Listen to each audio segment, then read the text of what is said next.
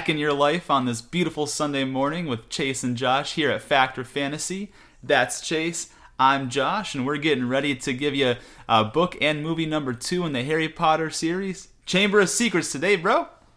Yeah, man, I, I love this book. This was, uh, I forgot how good it was. Maybe it's because it's like a... It's kind of was split for me when I was a child. I was like, the movie is so epic. We get to see that big snake thing. um, and now, like, I watched the movie and I was like, okay. I felt like it was very... It felt like I was watching a bunch of fourth graders try to perform a high school play. Um, and then the book was so intense, I couldn't put it... I couldn't put it down. Like, I, I couldn't put it down. I was telling Josh... Today, for all the viewers and the listeners out there, I was I read it straight through in two days because I just could not stop. Like, there was literally last night, I pulled an all-nighter on this thing because I was like, well, I'm not going to sleep anyways because all I'm going to think about all night is this book. But yeah, it was it was awesome, man. I was impressed with it. What about you? For me, like I, you, you hit the nail on the head for where like I didn't remember how good the Chamber of Secrets book was. I feel like when I was a kid, you know, we we're focusing on where a lot of the big action happens in the thicker books, and you know, since this was only the second one that came out, it's so far away. I maybe it's just so like a distant memory where, you know, the bigger books towards the end kind of are more fresh in my mind.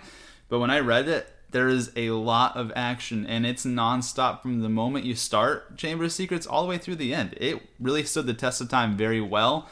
Uh, on the opposite side of that, the movie was hot garbage. We've talked about that all week. Uh, we had, a, I, you know, I was complaining about it. I told Chase at one point in time, I started watching Chamber of Secrets late at night, and I like kind of right before I was kind of going to bed, just to watch it for pleasure before I took the notes on it.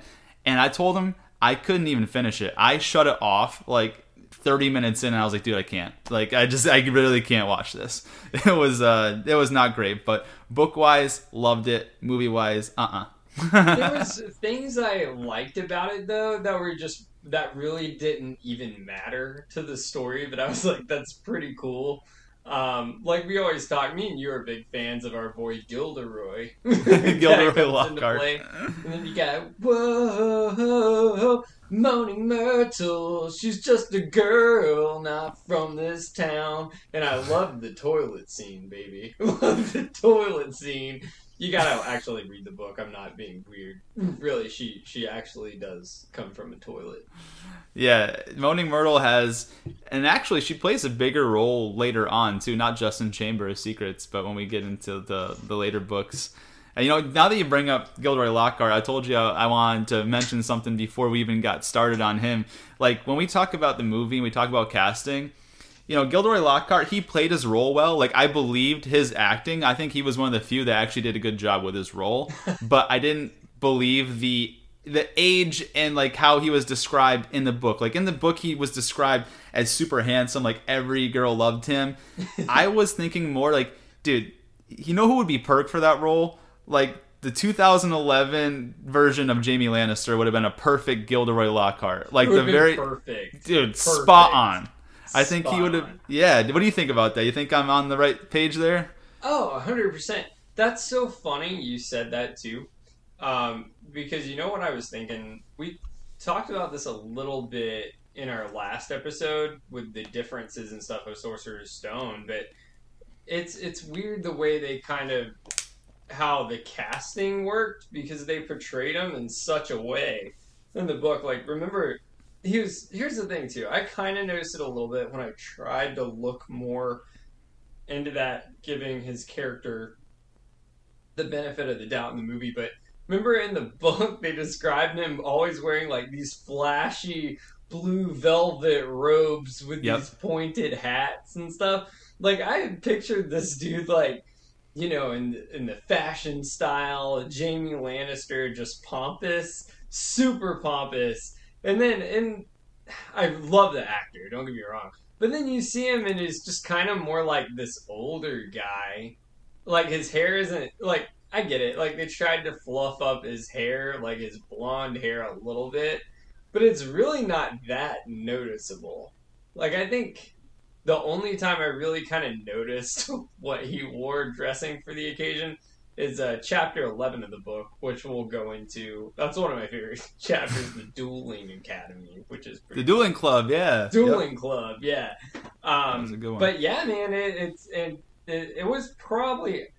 That's the catch, though. Like, right now I'd rank it one of my favorite books in the series, but it's just like how we did our previous, you know, I guess the one big book thing we did on this show is like Game of Thrones, but it really goes for any other series too. Like, you really forget about it until you go back through. So it'll be interesting to see how I rank it at the very end of the series. That's a good point, you know, because like we think about it and we're like, dude, like, Chamber really held the test of time, and then we we got the really awesome ones coming up, like Prisoner of Azkaban and Goblet of Fire, really big ones too. So yeah. uh, I'm gonna be really interested to see how it stands. So because it's one, of, it's gonna be one of those ones. Yeah. Well, I'm just saying, like one of those things. It, it it it's like you're not gonna be able to choose. It's like choosing between really two really great things. So, you know, there's you can't go wrong no matter how you rank it, because like it. It's always, it always is great. Like it's it even gets better as it goes on. So, but I thought it was a huge step up personally from Sorcerer's Stone to Chamber of Secrets in the level of writing and the amount of detail that was put into it.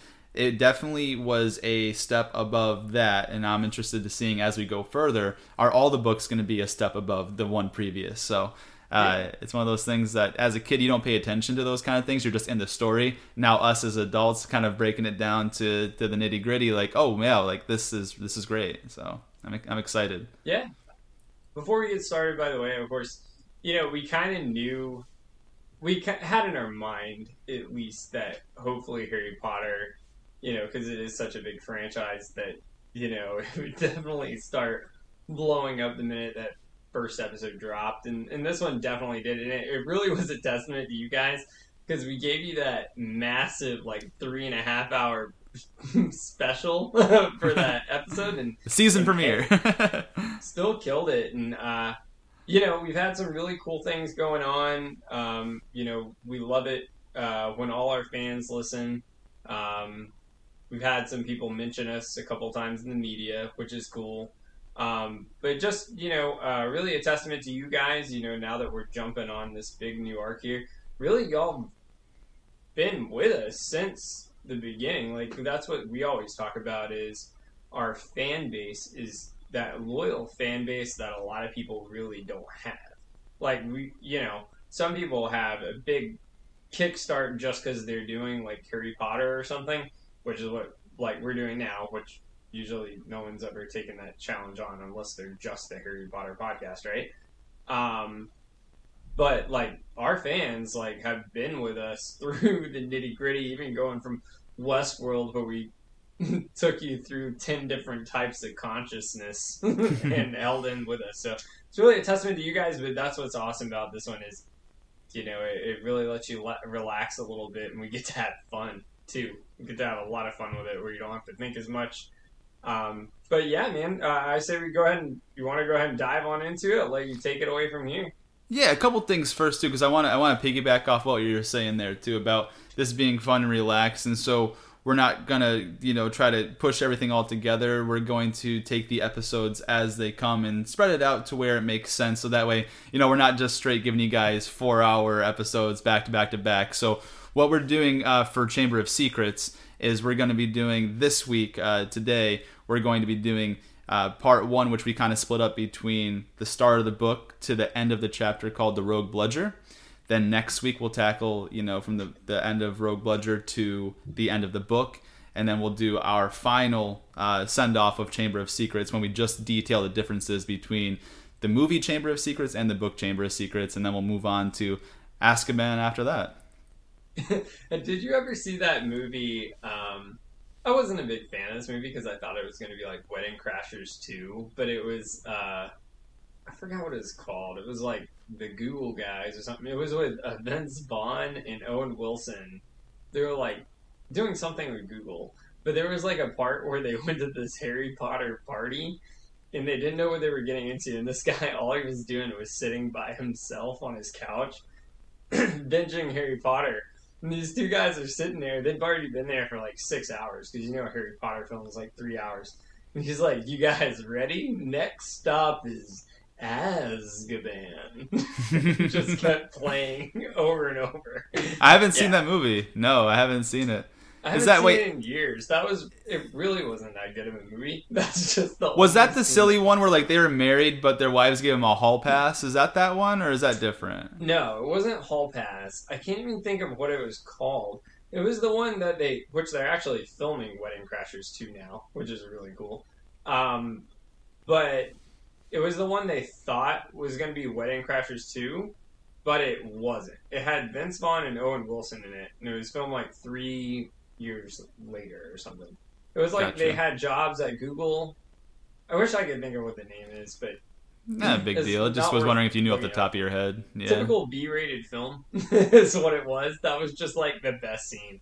Yeah, fair play. And they actually play Quidditch in that film too, ironically.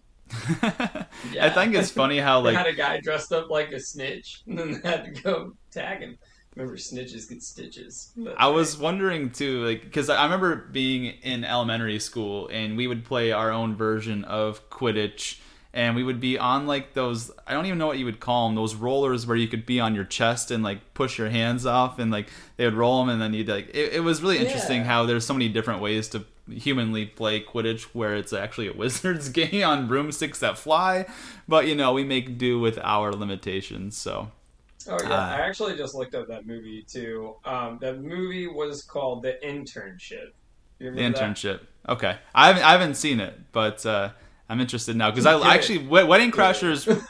yeah, Wedding Crashers actually breaks my top ten favorite movies ever. So uh, I'm, I'm excited to see something that was supposed to be... like I'll, I'll keep the, you know, my expectations low for it, but uh, I'll, I'll definitely watch it. That sounds pretty cool.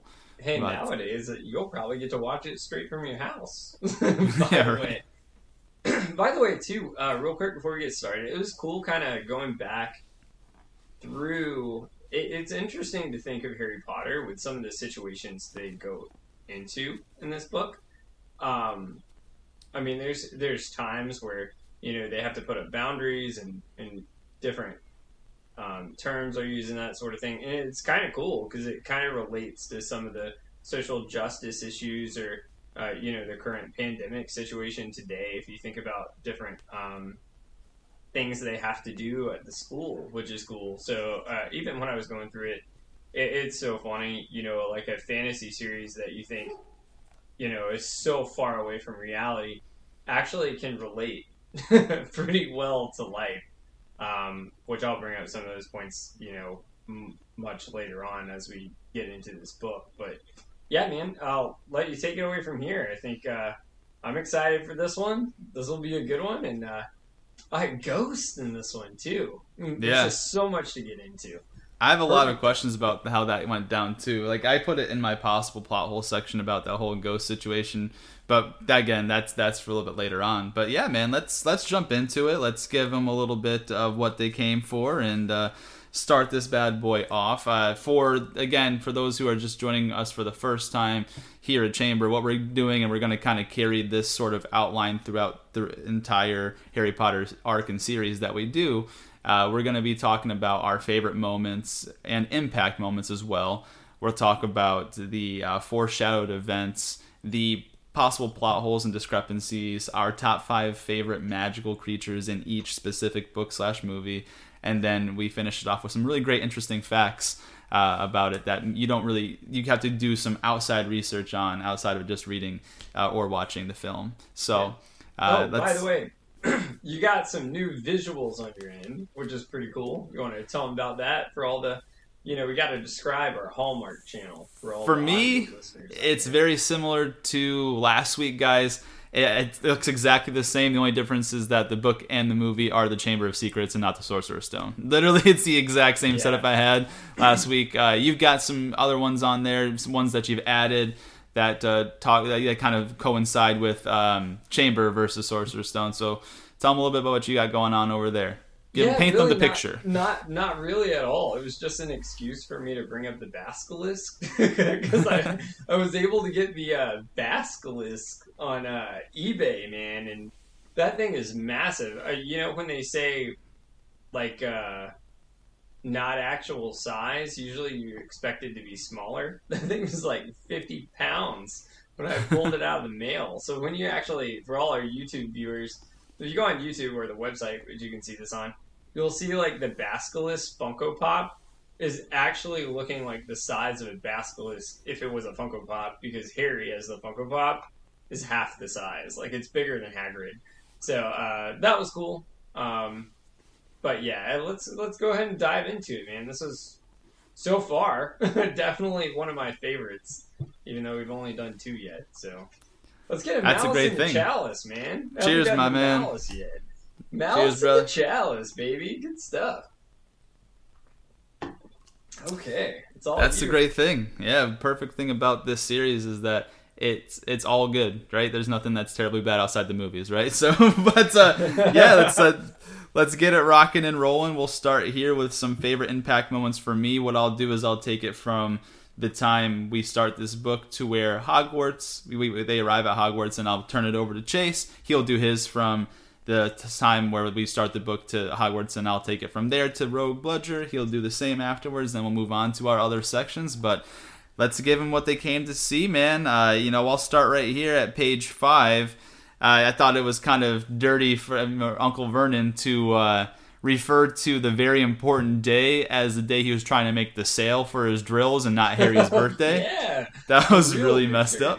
He said, "He said it's a very important day." Harry's like, oh, "Is he gonna say my birthday?" And he's like, "I gotta make a sale." Like, oh, okay, gotcha, man. So uh, I thought that was pretty interesting. Um, page eight, two enormous green eyes staring at him from the hedge. That never, you know, I don't want to talk terribly too much about differences, but that never happened in the film. I just thought that was really cool how he's just sitting there thinking about it, and all of a sudden he looks over and there's just eyes staring at him through a bush. Um, moving on to page nine. He faked magic, like when Dudley came around and like gave him crap about him not having any friends. He started like jiggery pokery, making just funny words, and she like swung like a pot at him. Like, dude, poor kid. Like his his own like guardians can't stand him. They try to like hurt him all the time. So thought that was really messed up. Uh, moving on into page eleven. Dobby the house elf just is plopped on Harry's bed. That's also a potential plot hole that I have. Like.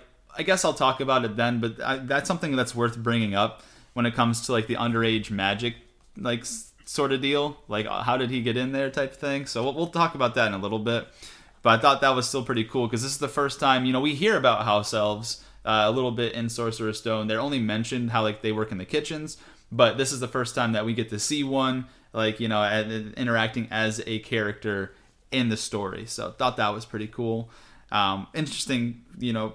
Fact about the the house elves. I put it in my favorite moments, but I guess you can also put in interesting facts. Is they have to punish themselves when they do anything that their masters would disapprove of. That's kind of screwed up, but you know, thought that was weird. I felt uh, so bad for him in this film. Just wa- watching it, well, reading it alone was bad enough, man. I felt so bad for him. And it's it's crazy because some people do treat others like that, like like other animals. I've seen people beat their dogs like that. Like, it's just, it's sad. I don't want to, you know, we, we want to focus on the happy and good, but like, yeah, you're right. It, like, there's some sick people out there, man, who just have no empathy for, I wouldn't for anything. Call him an animal either. He's a little well, bit over it. Uh, I don't know. I just don't know how you would relate it though, because like, you know, that we don't have any like. He, like human-like creatures in the real world, you know what I right. mean? So, you know, the ones that are closest to us probably like our pets, you know, cats and dogs. But good call. um, yeah, they're talking about him. The next thing I, I have on here, one of my favorite moments, is when he smashes Aunt Petunia's pudding, and that was a big difference too that we'll talk about. But uh, you know, he just has the audacity. He's like, "Oh, so you're not gonna listen to me and not go back to Hogwarts? Cool, no problem. I'm just gonna smash this pudding." Like, you know how long she took to make that. And I don't think Dobby really understood how terribly the Dursleys treated Harry, so he didn't know like what was going to happen when, when he smashed that pudding. But I uh, thought that was hilarious. And then going on to page twenty-four, my favorite boys, Fred and George Weasley, they pull up in a flying car at fourteen years old, man, because they're two years ahead of Ron and Harry. So Fred and George pulling up in the flying car. Good stuff there. Uh, I always, I don't know what it is. The Troublemakers, they're fun. I enjoy them. Uh, they, I like how they just pull the the bars clean off the window. Uh, then going on even further there, like, they're so important. This is something that J K. Rowling does an amazing job of, is she integrates the supporting characters very, very well. So, like, you know, Fred and George aren't main characters per se, but they have a lot of, like, I would say talk time, right? Like, I thought that was really, really cool. They they pick the lock manually with, like, a bobby pin, and they get to the broom cupboard as well. Like, they wouldn't, like, really think about this. They wouldn't have gotten away cleanly from the Dursleys' house if Harry hadn't, like, like, like, if they, they didn't have Fred and George with them. And they would have gotten away scot-free. Like, Fred and George did their job to the point where they would have got away, but Harry forgot Hedwig. And that's when Hagrid scree- Hedwig screeched and woke up, like, the Dursleys. But if Harry did his part and just got the, the burden there, they would have got away and with no problem. So Fred and George, my boys forever, love it. And, uh, you know, just talking, continuing on with them, they get them to the Burrow safely. We get to see a little bit about the Burrow for the first time. This is a, like, a house that reminds me of, like, the Leaning Tower of Pizza, right? Like, the way it was described, yeah. he said yeah, he said it was uh, put together by magic because, you know, obviously they're wizards. So it was just really interesting. Uh, how the Burrow is described, and, you know, what we hear about the Dursleys, like, they're kind of like an old-fashioned, like a clean house, like spick and span, and Harry preferred, like, the chaos and clutter and mess of the Burrow because it felt more like home, and, you know, he just, you know, was more accepted there, obviously. It wasn't um, abused. yeah, that's that's a good that's a good point. Yeah, he does. You know, he he actually is, like, cared about as a human, so that's pretty cool. Uh, pages thirty-six through thirty-seven, denoming the garden. I was very close on putting, like, obviously we're going to tackle our top five favorite magical creatures next week, but I was very close to putting the gnomes on my list at the very bottom. I, I didn't, but I was very close. I just want to mention that quickly because I thought that was pretty cool. Like, they just shake them up, launch them over the hedge as far as they can to get them away. That was awesome. Yeah. That was really cool. It was just really interesting. Like, that's something that she thought of, like, you know, no one else really would have thought of that. Like, that's just an added detail that makes it great, right?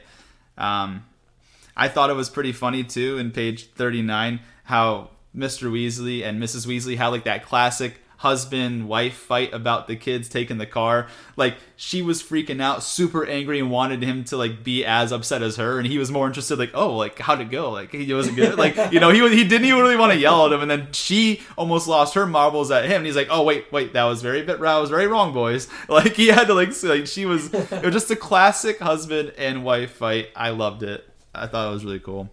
That was awesome. Um, Going into page forty-seven, we, we see flue powder for the first time that's used.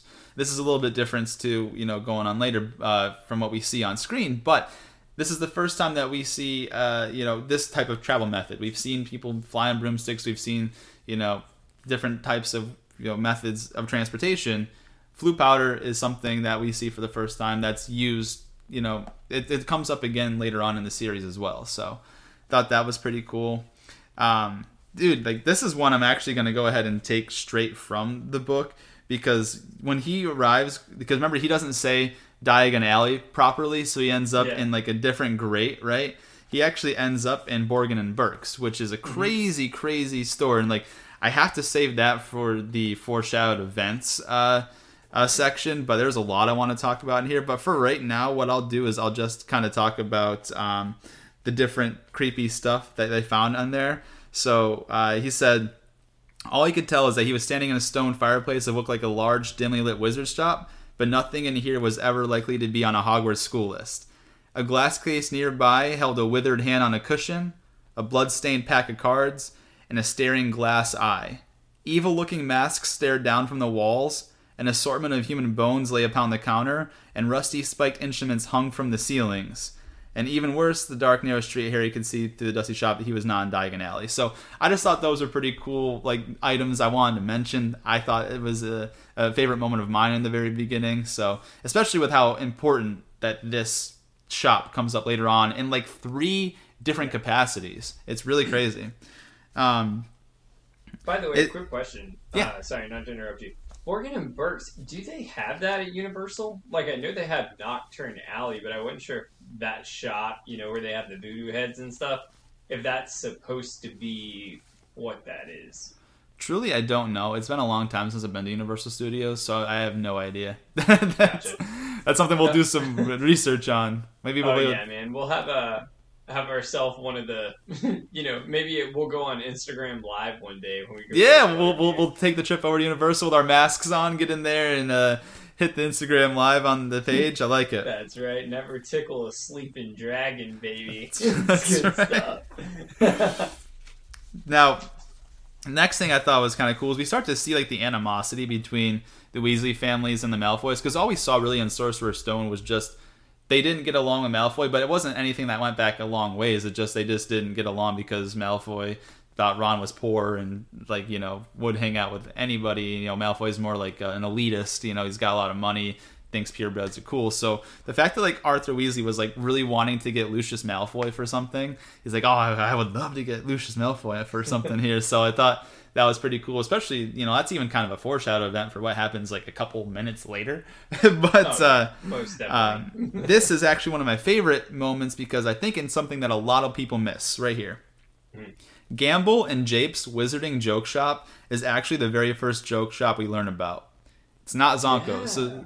So Zonko's is in Hogsmeade, which we haven't gotten there yet. We'll talk about that in a couple weeks once we after we finish up Chamber.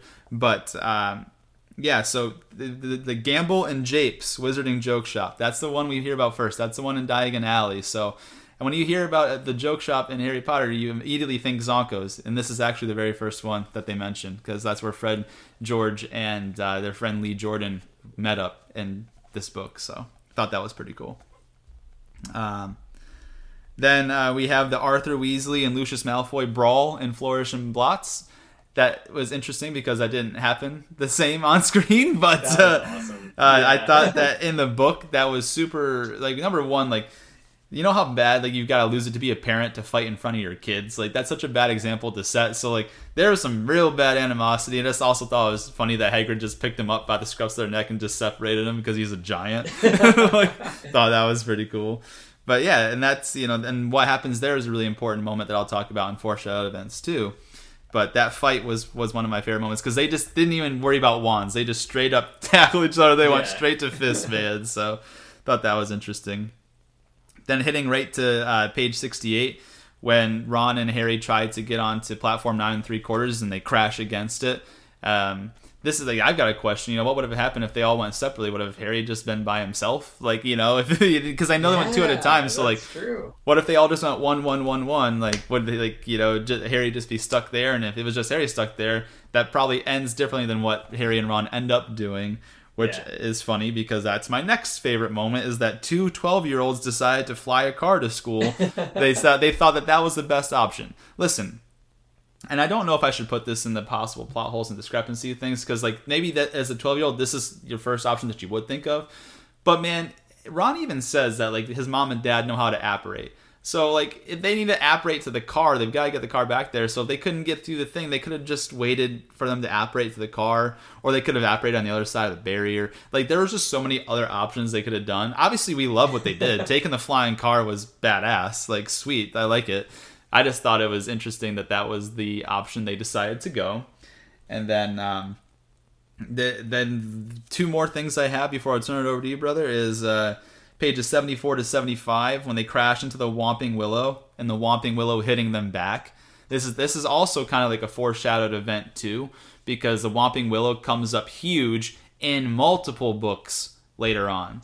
So this is the first time we get to see the Whomping Willow, what it does, and I thought it was really cool how it attacks the car, and then the car, once they get it running and reverse out of the Whomping Willow, the car gets sick of them and ejects them on its own. It literally just bounces them out, throws their stuff out of the trunk, and so now they've got, you know, they, they arrived at Hogwarts, the flying car got them there, but now, like, They're, they like they know they're in trouble, right? They hit they hit school property like a tree. The car's messed up. They know that they you know they were seen because when they were hitting the invisibility thing when the car first started coming up, it, it was malfunctioning. So they like they know they're in trouble. So now they're sitting here at Hogwarts with their stuff in there, and they're talking crap about Snape. And Snape's like, ha, I'm actually right behind you. He's like, ah, maybe he was fired. Well, maybe he decided he didn't want the job. Yeah, well, no one likes him anyways. And he's like, or maybe he's behind you about to mess your whole day up. So Uh, that those were my favorite and impact moments from the start of the book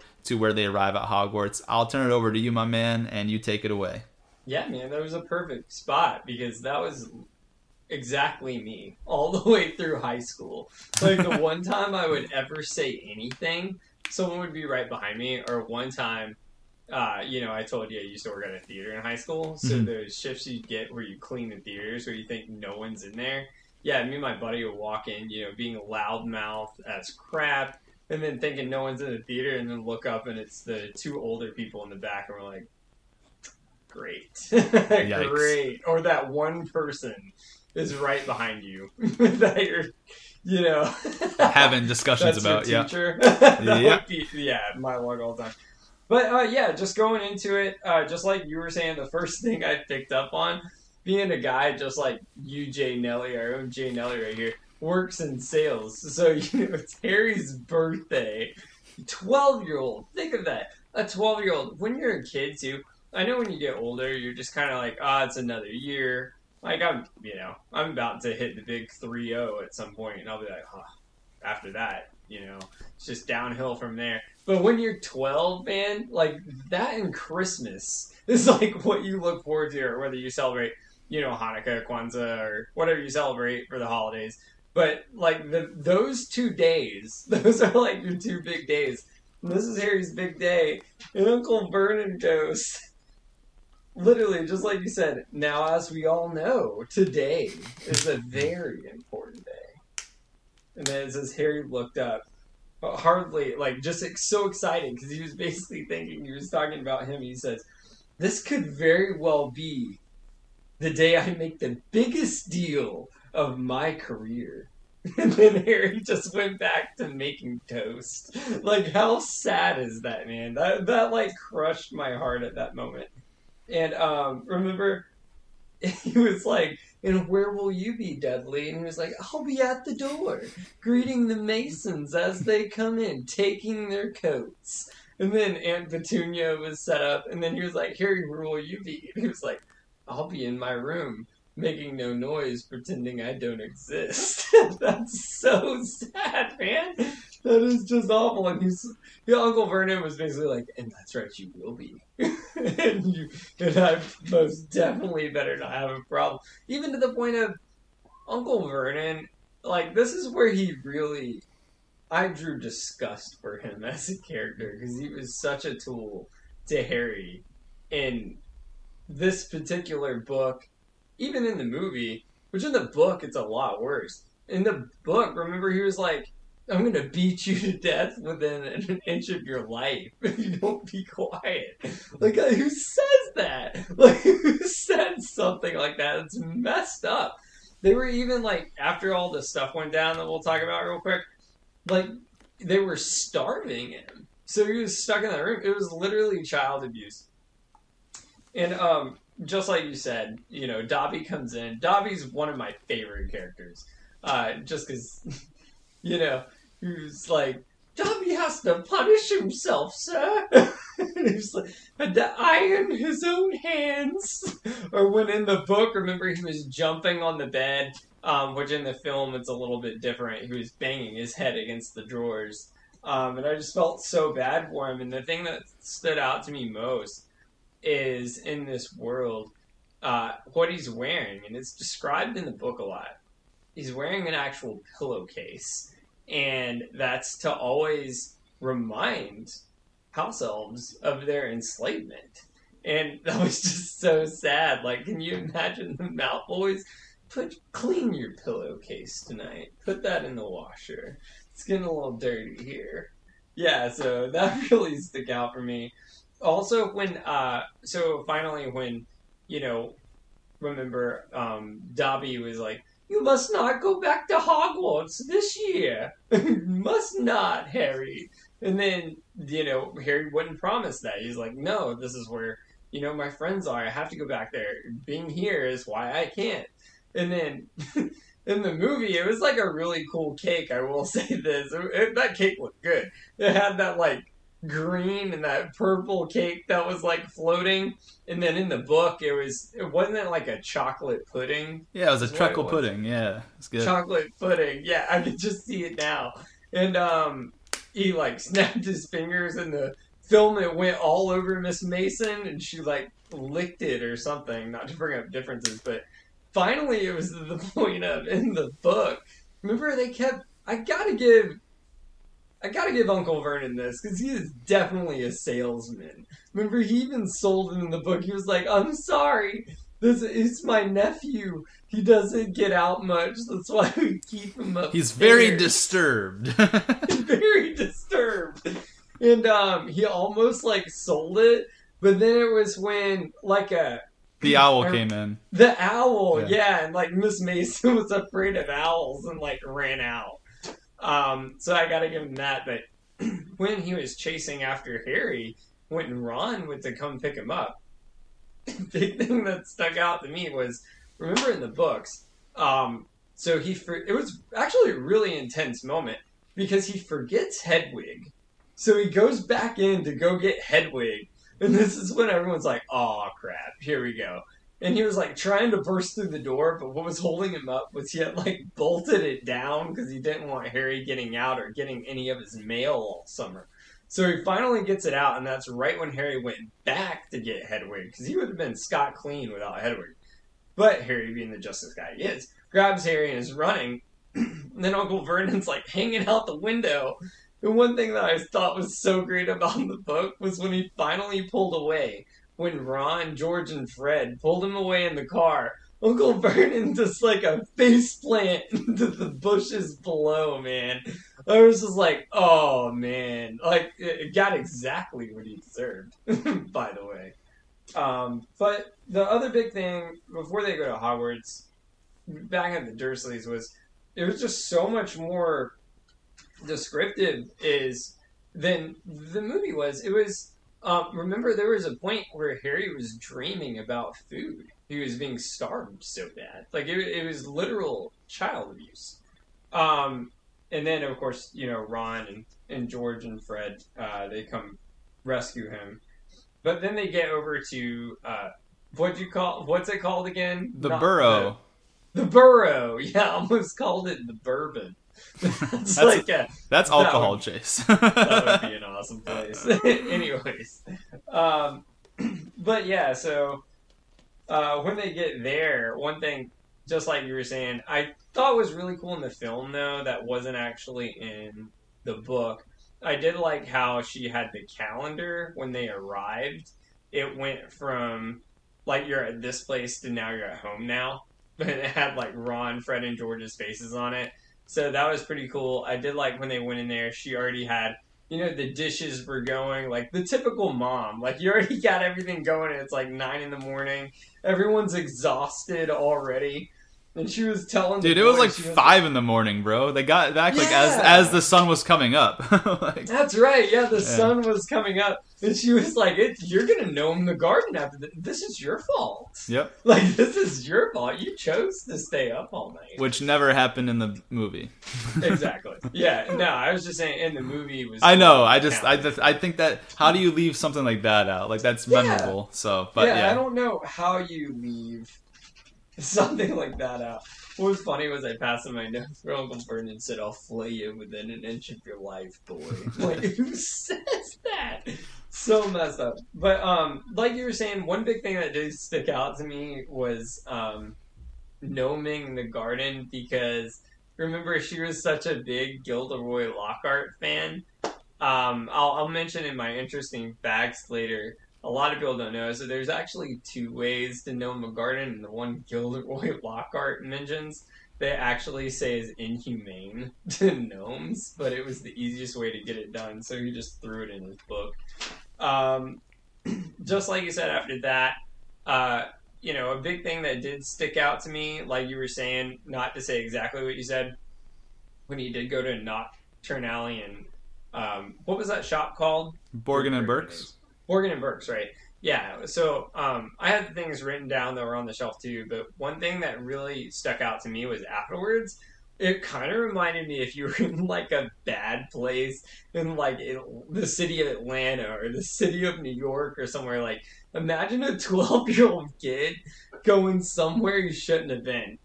Like, remember, it was really creepy in the book. You had that witch with a plate of fingernails that kept yeah. going up to her and was like, hey, you want some of these fingernails? That's like one of those guys is like, you want to buy a watch. Yeah! Or getting into something you shouldn't be. Um, and then, you know, Hagrid comes to his rescue and was like, I was, I was, what was he? It was like leech Fle- repellent. Flesh-eating slug repellent. Slug repellent, that was it, yeah. Um, and then, of course, one thing that I, I did um, really like was I did like when they went over to Gringotts. Um, that was in the book, not in the movie, because you went there, and this was actually the first time you noticed Hermione's parents that really hadn't been mentioned much. And this is what really sparks that big confrontation that comes up between Lucius, the first time you meet him, a complete tool, complete tool, and you have that big confrontation with Arthur Weasley. And uh, remember, he was like, I think we even have a, we have a very different... Um, different uh, determination on what we call wizard uh, Malfoy. So I have the quote in here, but um, basically what starts it up was, remember, Lucius was saying, I can't believe you associate yourself with these kind of people, and then was putting down his job the entire time. It was like, oh, I guess they don't pay you enough. And it, it really sparked me as an adult, because as a kid, I definitely don't think I picked up on this, because really, for a child's book, this is pretty detailed, because remember, they had started that Muggles Protection Act, which was really cool that they started. And at the same time, this big feud with Arthur and Lucius, Lucius is on the other side of things, because he's getting his manor, like, raided the entire time, um, where he's doing some things. This kind of goes into... you know, doing things that are against, uh, legally, I would say nowadays, um, that he shouldn't be doing. So it definitely sparks that. Um, but when they're over at the shop, over at, um, what was it called where they bought their books? Flourish uh, and Blotts. Flourish and Blotts, right? Um, yeah, one thing that really stuck out to me was, you know, these two really get into it. To the point of, like you said, like, you know, the people in the shop were like, stop, stop, and they wouldn't, and then Hagrid had to break them up. Um, but didn't, like, a wand... I think someone shot their wand at one point, and it blasted, like, Lucius back. No, a spell book caught him in the eye. It was a spell That's book, what it was. Yeah. It was a spell book. Yeah, you're right.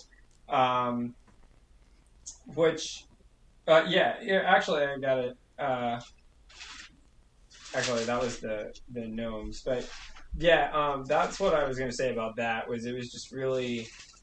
I never expected, out of all people, for Arthur Weasley to stand up the way he did to Lucius Malfoy, which Lucius Malfoy, as we get to know him very well in this series, he's kind of one of the... probably, I would say, like, the baddest of the bad, right? Um, yeah. And, and Ginny really kind of picks up in here as far as the Weasley family, with a lot of foreshadowing that we'll talk about later on in this podcast of really kind of the future they have together. And of course, you know, the other power couple that comes around at some point. Um, but yeah, this is, uh, I actually have that moment here, uh, that happens, but Lucius approaches Mister Weasley and he says, busy time at the ministry, I hear, said Malfoy.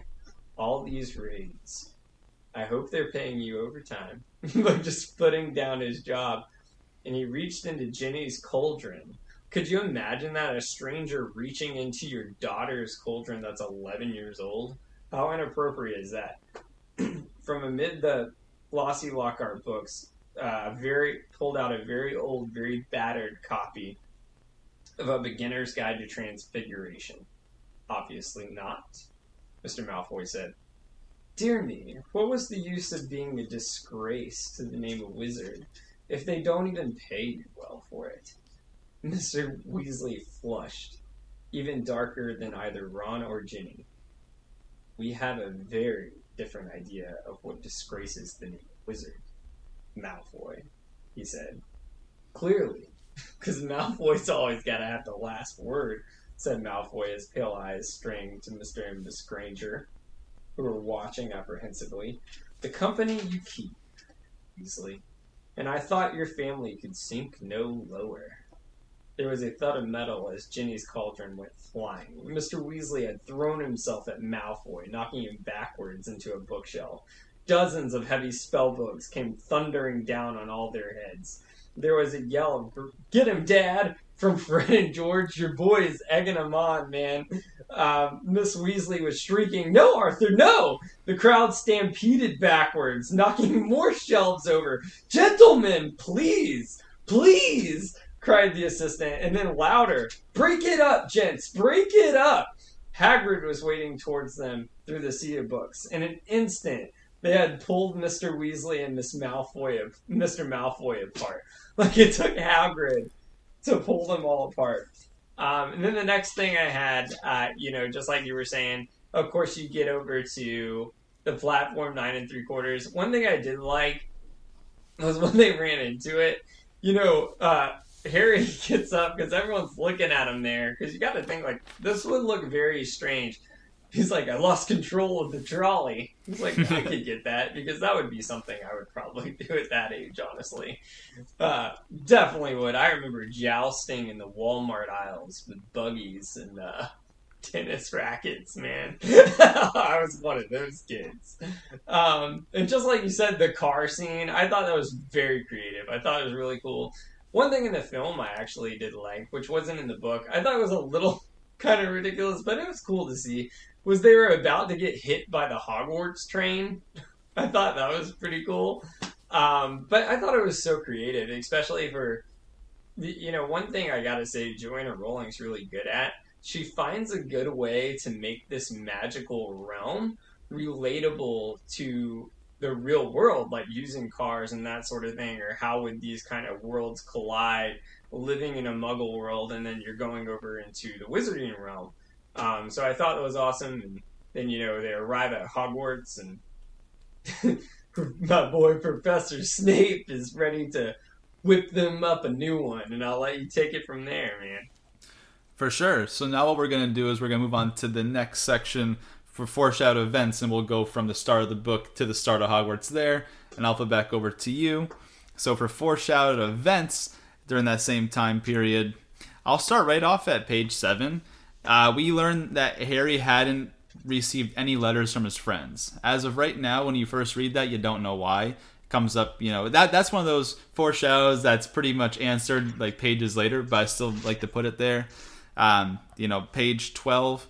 We are introduced to Dobby for the first time, and he's a big reoccurring character throughout the entire series of Harry Potter, all the way to the very last book. Um, he comes up really big.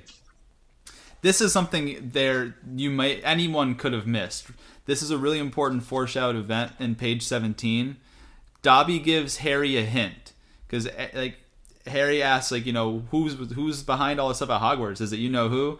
And Harry says, "Not he who must not be named." He was trying to give Harry a hint there, because even in there it says, like, his eyes were wide as if he was trying to give Harry a hint, but Harry couldn't pick up on it. Yeah, so that's, right. that's a really big, uh, huge foreshadow event right there on page seventeen. And then also, when Dobby was talking about how there's powers that no decent wizard would use, I think that was a foreshadow to, um, I don't want to give away what they are yet, but uh, the dark, the dark, way that Voldemort goes about becoming immortal. I think this was the foreshadow to that, because he says powers no decent wizard, because keep in mind Dobby knew of the diary since he was Malfoy's house elf. So I think this right here was a really big foreshadow of those things to come later that I won't mention right now. Um, then right on page eighteen we'll get that full circle, and we know why Harry hasn't been receiving his letter. Now pages twenty and twenty-one for foreshadowed events. The improper use of magic comes up for the first time in regards to the decree for the reasonable restriction of underage sorcery. This comes up a couple times. This comes up once in uh, Prisoner of Azkaban, and once again in The Order of the Phoenix. Two big times. This is a big foreshadow for, you know, what's to come later on. I also have a a plot hole for that kind of same area too. So, uh, page twenty-eight. Uh, this is something that Fred tells Harry. He says, Houzels have got powerful magic of their own, but they can't usually use it without their master's permission. And we get to taste later on of how powerful house elf magic really is. They can go places where other people can't. So I thought that was a big foreshadow moment of, you know, the powers house elves do actually have.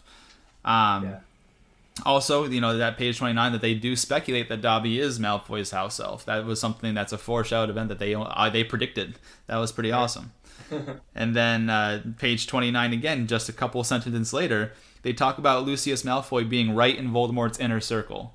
And how little do they know how right that was. Like, that was a huge foreshadow moment.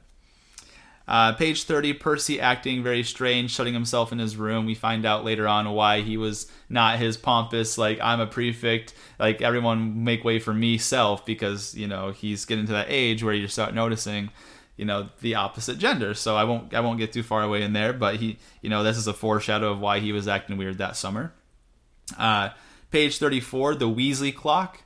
The Weasley clock of where, like, everyone is located in the family. This is a huge foreshadow for book number five. If you guys remember, the Weasley clock comes up huge in saving somebody's life later on. I won't get too far ahead there. Um, page thirty-eight. This is a huge foreshadow. Mundungus Fletcher's name gets brought up for the first time. Mundungus yeah, Fletcher. That's right. Yeah, this, this is the quote from it. Mundungus Fletcher tried to put a hex on me when I had my back turned. That's what Mister Weasley had said. And that is straight in line from what we learn about who Mundungus Fletcher is and how he acts later on, because to tell you just the book, in book seven, Mundungus Fletcher does something very shady similar to, to that. So um, that's the first time we hear his name. Page forty-six, we hear about the ordinary wizarding levels for the first time, the owl test that they take, because Harry, or no, I'm sorry, not Harry, Percy had received a lot, like twelve, I think it was, twelve owls, which is really, really good in terms of scores for test results, and he hadn't bragged about it. That's why they're like, oh, he's acting strange. But owls come up later on. Yeah. That's going to be huge. Um, the black cabinet. You know, I'm a big owls person. Sorry, the, you no. are no, no. You are the big owls person. You're you're the owl guy, man. Um, I also put, even though I talked about it in my favorite moments, this was also a foreshadowed event when they used flu powder for the first time. Um, yeah. Then in page fifty, the black cabinet in Borgin and Burkes. This is one of the yeah, biggest, the biggest foreshadows of the entire series. If anyone knows what that black cabinet was used for later on, you'll know exactly what I'm talking about. This is the first time we hear about it, and it's it, that's a monster foreshadow. Um, page fifty-two, the opal necklace that's found in Borgin and Burkes. That is used in book six to harm somebody, and I'm not going to say any more than that, but that's a huge foreshadow because this is where we see that necklace for the very first time.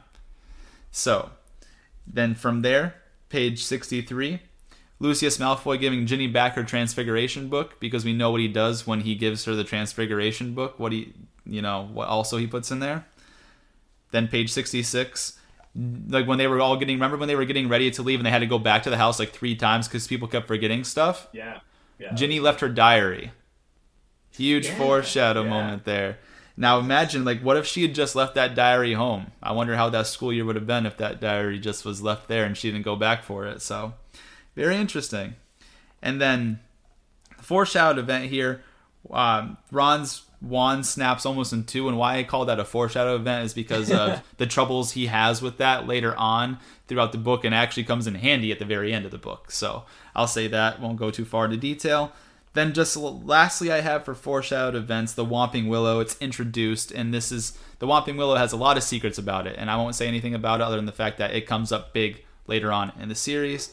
And those are my foreshadowed events from the start of the book to them arriving at Hogwarts. Chase, I'll let you take some foreshadow events from the start of the book to when they arrive at Hogwarts, and you take it away from here, my man. Yeah, man. Uh, I mean, you pretty much hit the nail on the head. Like, I mean, I had a lot of the ones you did, but you actually had a lot more than me. The only one I'll go into, because I have a lot more at actual Hogwarts, because um, you're the big foreshadowing events guy. But the one I do want to say, when they're at um, always call it the bourbon, not the bourbon. The though. Burrow. The Burrow, down in the burrow. That's yeah, right. That sounds like a country song.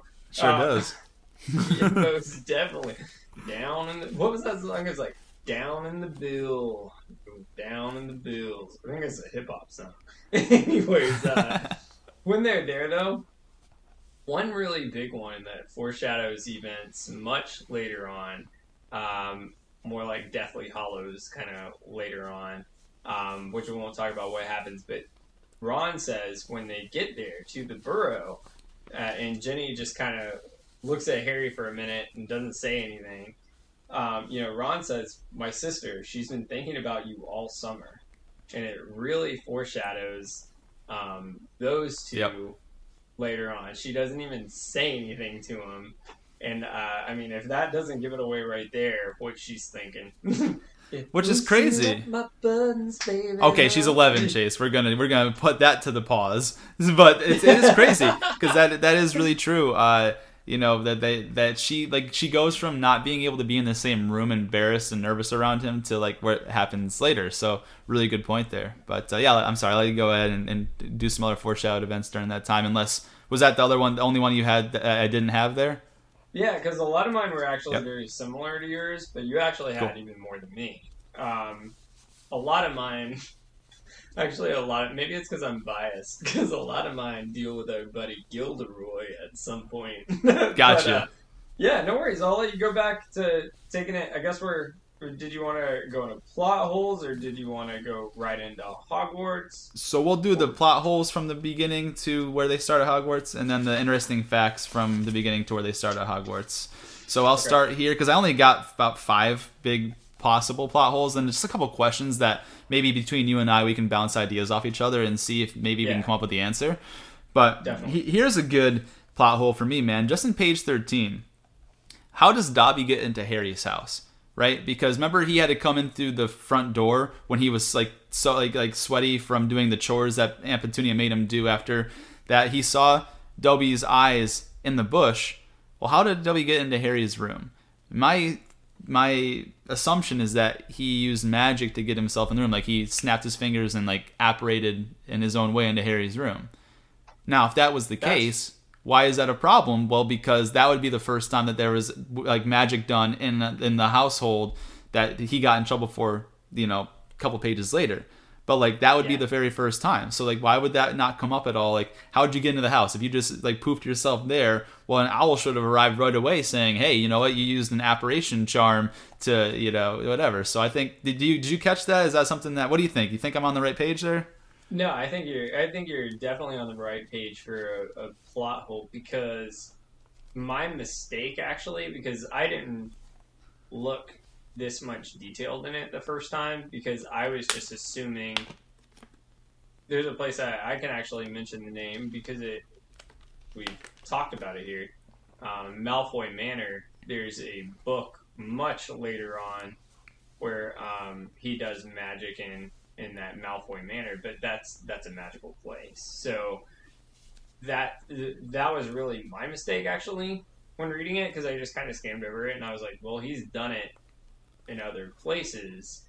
However, that's right. Like, you should have gotten a letter from the ministry, unless unless maybe sneakily he was like Fred and George, and somehow, like in that film, he was running up and down the stairs and apparently none of the four people even saw him. So I, I don't know. I think it's, that is, I mean, I I guess I would probably assume he climbed through that window, but the window is barred up. So actually that takes that. And it was so high, like it's on the second story, and he's a tiny house elf. How the heck is he getting up there? Climb down the chimney, baby. That's like, where all but how does he get up on the from. chimney? You know what I mean? Does he got to use magic to arrive on the chimney? Either way, like I feel like he's had to use magic at some point to get somewhere. Yeah. You know what I mean? So like, I just think that that was a possible plot hole there that we could we you know good to discuss there. Nothing too crazy to the storyline, but just something I'm like, hmm, this gave me yeah. some thoughts about. Um, I, yeah, that's a good notice though, because that um, that's not really something you think too much in detail when the story just gets started, because you're yeah. so ready to just blaze through it. So that was a really good, that was a really good pickup there. Good stuff. Jay awesome. Nelly in the building, baby. Good stuff. This Mouse next one. Chalice. Cheers, yeah. bro. Hey, I'll, I'll cheers, cheers with you. There brother. you go. Mouse Bang. In the chalice, baby. Good stuff. Now, the next one I have, this isn't really a big plot hole. This is just a question I have.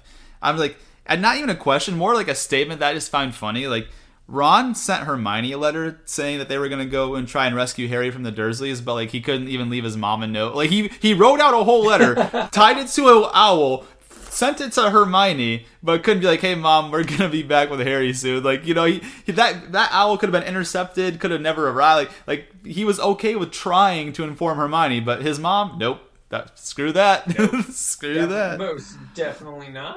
And then another question I have, because this isn't a plot hole, because we don't, like, it's not an answer that I can, like, dispute, but, like, what fireplace do they come out of in Diagon Alley? Like, you know how he came out of, like, the fireplace in Borgin and Burkes? Like, where would you yeah. have gotten out originally? Would it have been the Leaky Cauldron? But then that doesn't make sense, because that's not in Diagon Alley. That's how you get through to Diagon Alley. So what fireplace in Diagon Alley are they coming out of?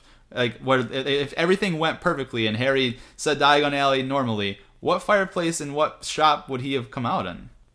That's a great point, because what fireplace is distinguished for people to come out during the middle of all these shops? Imagine Times Square. Like, yeah. Where are you popping out of a chimney in Times Square? That's basically where they were going. Like, this is the Times Square of the wizarding world, and you're just popping out of chimneys? Very strange, okay. right?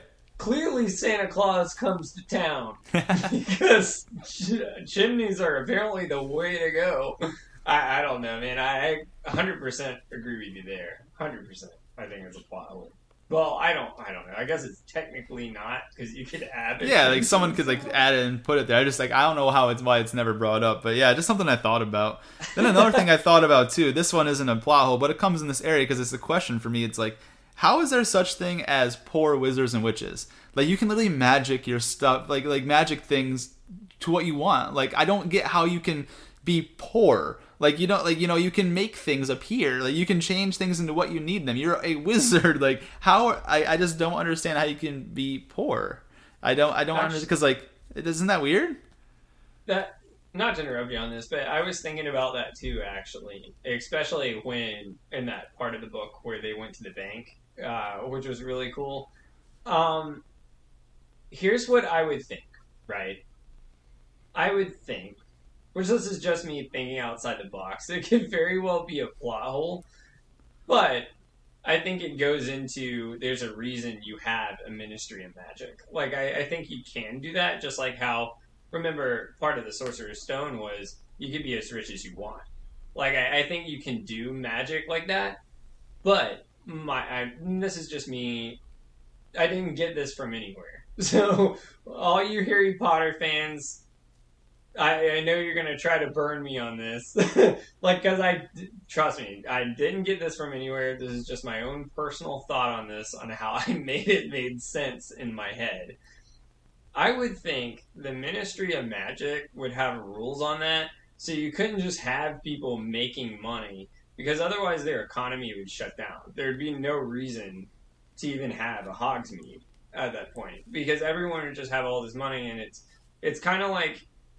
Putting this in sort of realistic terms to relate it to everyone out there, you know, the United States, where me and uh, Jay Nelly live, you know, right now we're just printing out money because we've had to because of the pandemic.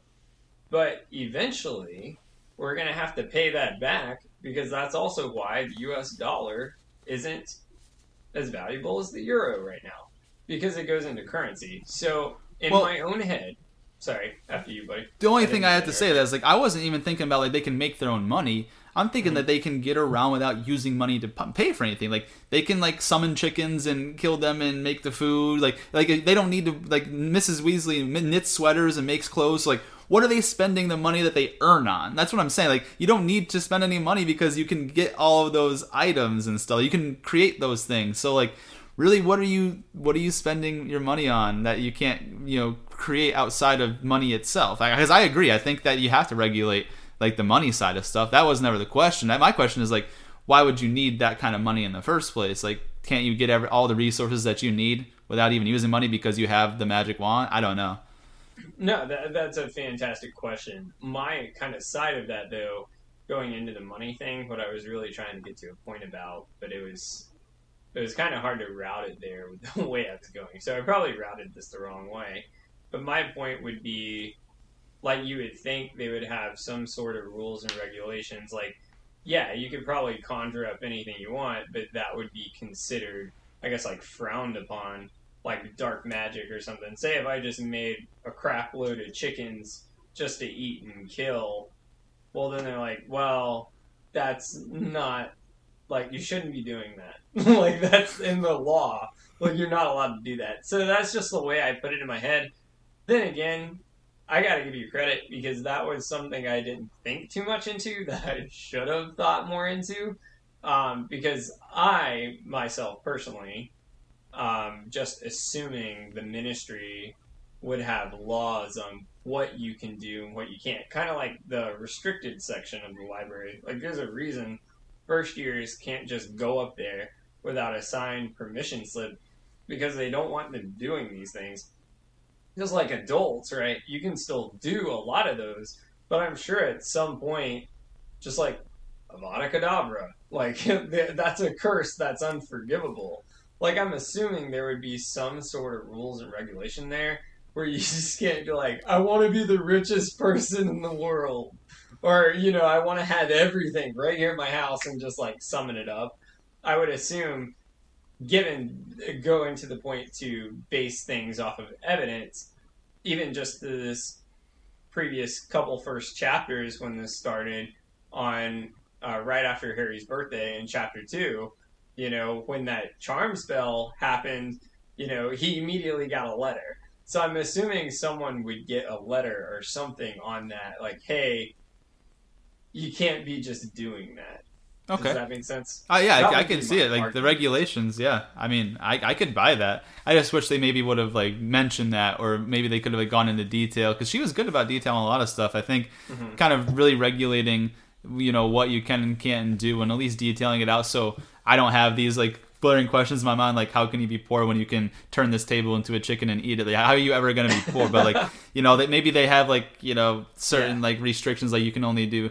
But then, like, the farmers, like, I don't, I don't know. Like, it, it, it it's a whole thing that, like, I just have a question, like, hey, you know, like, we could have gotten a more clear-cut answer than we did get, so it's just a question one hundred percent. I had in my head. So. one hundred percent. But imagine if you were that farmer and you're like, my damn neighbor just summoned all my chickens that were here. I don't even have yeah. Neighbor just took my dog. Like, what? But neighbor at the same time, that's like a thief. He took mine. Yeah, that's like a thief. I'm saying, like, you could literally remember what what did Professor McGonagall do? She, like, turned, like, the, the podium into a pig. Like, she just, like, you know what I mean? Like, you can just turn inanimate objects into animate objects, and then, like, you know, it seems like yeah. you could always find sustenance. But that goes into Westworld. You're playing God at that point. There's a ministry right? for that. I'm with you. I think I'm sure that that's exactly what it is. But it would have been nice to kind of get some closure or some one hundred percent. Like detail on it. Um, no, props to you, man. That that was a good one. I, I one hundred percent, um, one hundred percent agree on that. That's one hundred percent. Got my backing. I'll go to bat for you on that one, Jim Haley. Good, good stuff, my man. Then going into page fifty-seven, when because you actually brought this up, and this this falls right into my possible plot holes. When we talk about the vaults and Gringotts, like, Missus Weasley felt right into the corners before sweeping the whole lot in the bag. But how can you do that? Like, if it's a vault, and, like, all that we've seen, at least on film, and what I've even in my head seen in the like, read in the books and visualized, is you, like, walking into it. You can't, like, you're not going to sit there, walk into it, and feel every corner of, like, a cave, you know what I mean? Because right. we see, like, you know, later on, like, the bigger vaults, but even in the the previous book, Sorcerer's Stone, like, Vault seven one three, where, like, the, you know, we see how vaults are, but, like, it almost made it seem like the Weasley's vault was, like, a mailbox that you can just, you know... Yeah. grab in and slide in. So, like, what are the vaults and Gringotts? Are they walking vaults? Are they just ones that you can slide your hand in, like a mailbox? Is it a like is it a combination of both, depending on what kind of money you had? I don't know. We didn't get any sort of, you know, answer to that either. Yeah. And that goes all the way back to plot holes and even Sorcerer's Stone. So I, yeah. one hundred percent, man. one hundred percent. And then this is one that's just specifically in the book. and it's just a typo. And I just wanted to like read out the typo. So let me go ahead and read it in context, because I just wrote down the quick quote there. So I'll go ahead and read it in context for you. So on page sixty-six, he goes, uh, you know, Harry couldn't see how eight people, six large trunks, two owls, and a rat were going to fit into one small Ford Anglia. He had reckoned, of course, without the special features that Mister Weasley had added. Not a word to Molly, he whispered to Harry as he opened the trunk to show him how it had been magically expanded so that the luggage fitted easily. Um, fitted is not a word. like, like it's fit, like the luggage fit easily. But right there in the book on page sixty-six, it says luggage fitted easily. So just wanted to point that out there. That's absurd. You need a better publisher, J K. but, uh, or editor, I'm sorry, better editor. My fault. And then uh, page sixty-nine, Ron tells Harry that his mom and dad don't need the car because they know how to apparate. We already talked about this. Like, there are so many other ways. Like, if he knew that they could apparate, they wouldn't need to take the car. They could have just waited by the car. Mom and dad got to come back for the car anyways. At some point, could have just waited for them to apparate to the car. That was just more along the lines of maybe the kids being dumb. But I just thought, like, you know, that that could be something that we could bring up. And then the last one that I have before arriving to Hogwarts is Ron unlocking the trunk of the Ford Anglia with a series of taps from his wand and started the ignition with another tap of his wand. How was there no underage magic violation for that? He never got a uh, uh, an owl or a letter saying, like, you did underage, you know, starting of a car. Like, he literally, like, in broad daylight, same thing, you know, it kind of happened at Harry's house. There was muggles around, and he used his wand and unlocked the trunk and started the car. And he never got a letter saying, you know, you broke the, the rule of underage wizardry. Like, where was the letter? What do you got for me, Chase? Where was the letter? My only argument with that was, remember when... Which this wasn't, wouldn't really fall under it. But remember Arthur Weasley in the book says he put a loophole in that car. So because it is actually a car, say, right, that could be perceived as not magic. Maybe the trunk just malfunctioned and opened because they are perceiving it as a car. Um, just same, same thing. What he was basically saying, without giving the exact quote, so it makes a little bit more sense, uh, you know, just for basic terms here. The car, the loophole he put in by developing that at the Ministry and the way he was getting away with it, you can see the car fly, because even though we don't, we actually, I guess nowadays, technically do have the technology, we just don't see them. But basically, they could develop that so the car would fly. So you can blame it that the car is flying. That's not magic doing the car. So my argument would be, and I, I actually agree with you, I'm just coming up with an opposition side. My opposition side would be maybe that trunk malfunctioned is the way they would perceive that. But so they they have they have like a, a radar detector. Like everyone has like what's called the, the, the trace. Sorry to foreshadow for very long. Okay, so they can yeah. they know when any wizard does any sort of magic. So like that's what I'm saying. Like the, the people in like the improper use of magic office or whatever it is, M- Mafalda Hopkirk is her name. Like she would have known right away. Like hey, like even if it looked like that to the, the muggles around them, he still used magic underage to open it and start the car. Like he and still actually, did that. Yeah. I have to agree with you on that too. That is a plot hole, because even to the point of what comes up later, you know, even with that loophole in there, it still definitely gets noticed. It's not like they didn't see that because of that loophole, and they definitely made a case of it. So I would say that too. My kind of argument was, even though it was magic, because it appeared to a muggle as if it could be a malfunction, or he trained the car to just respond almost like an Alexa Echo, right? Or say if you just, you know, clap on, clap off with the lights. Clap on, clap off. So he moved his wand, or say you had a wand like at Universal, and they just perceived it as more of a remote control. It could be passed off as that. But, yeah, it's like um, a camera doesn't lie, so a radar detector isn't going to lie. So, so yeah, I have... should have been brought up. I do have the, the page here in twenty-one, because there, there's two different mm-hmm. violations, right? There's so here we go. So As you know, un- this is from Mafalda Hopkirk. This is the actual letter he received. Dear Mister Potter, we received intelligence that a hover charm was used at your place of residence this evening at twelve minutes past nine. As you know, underage wizards are not permitted to perform spells outside school. So Ron performed a spell outside school. And fe- further spell work on your part may lead to the expulsion from said school, and it cites Decree for Reasonable Restriction of Underage Sorcery, eighteen seventy-five. So that's one violation. And then the other one you're talking about is like, we would also like to remind you that any magical activity that risks notice by members of the non-magical community, muggles, is a serious offense under Section thirteen of the International Confederation of Orlocks Statute of Secrecy. So the Statute of Secrecy, I'm okay with. Like, they, they, they could get away with that. But he still performed underage magic. There was two violations. One you can't get past. He performed magic underage. So that's what I'm saying there.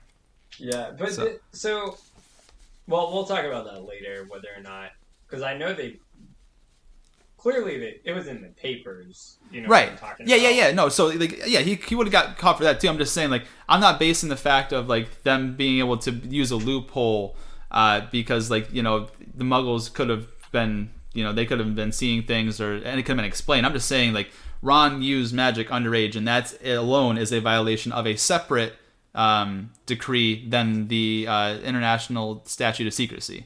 So there's the underage wizardry law that was that could be broken, or the International Secrecy Statute that could be broken, and Ron definitely broke the uh underage wizardry one. But anyways, yeah. That's what I have got for plot holes from the, the beginning of the book to when they arrive at Hogwarts. I'll turn it over to you for any plot holes you have between the beginning of the book and the beginning of Hogwarts that maybe I missed, or if you wanted to touch up on any of the ones we went over or anything like that, my man.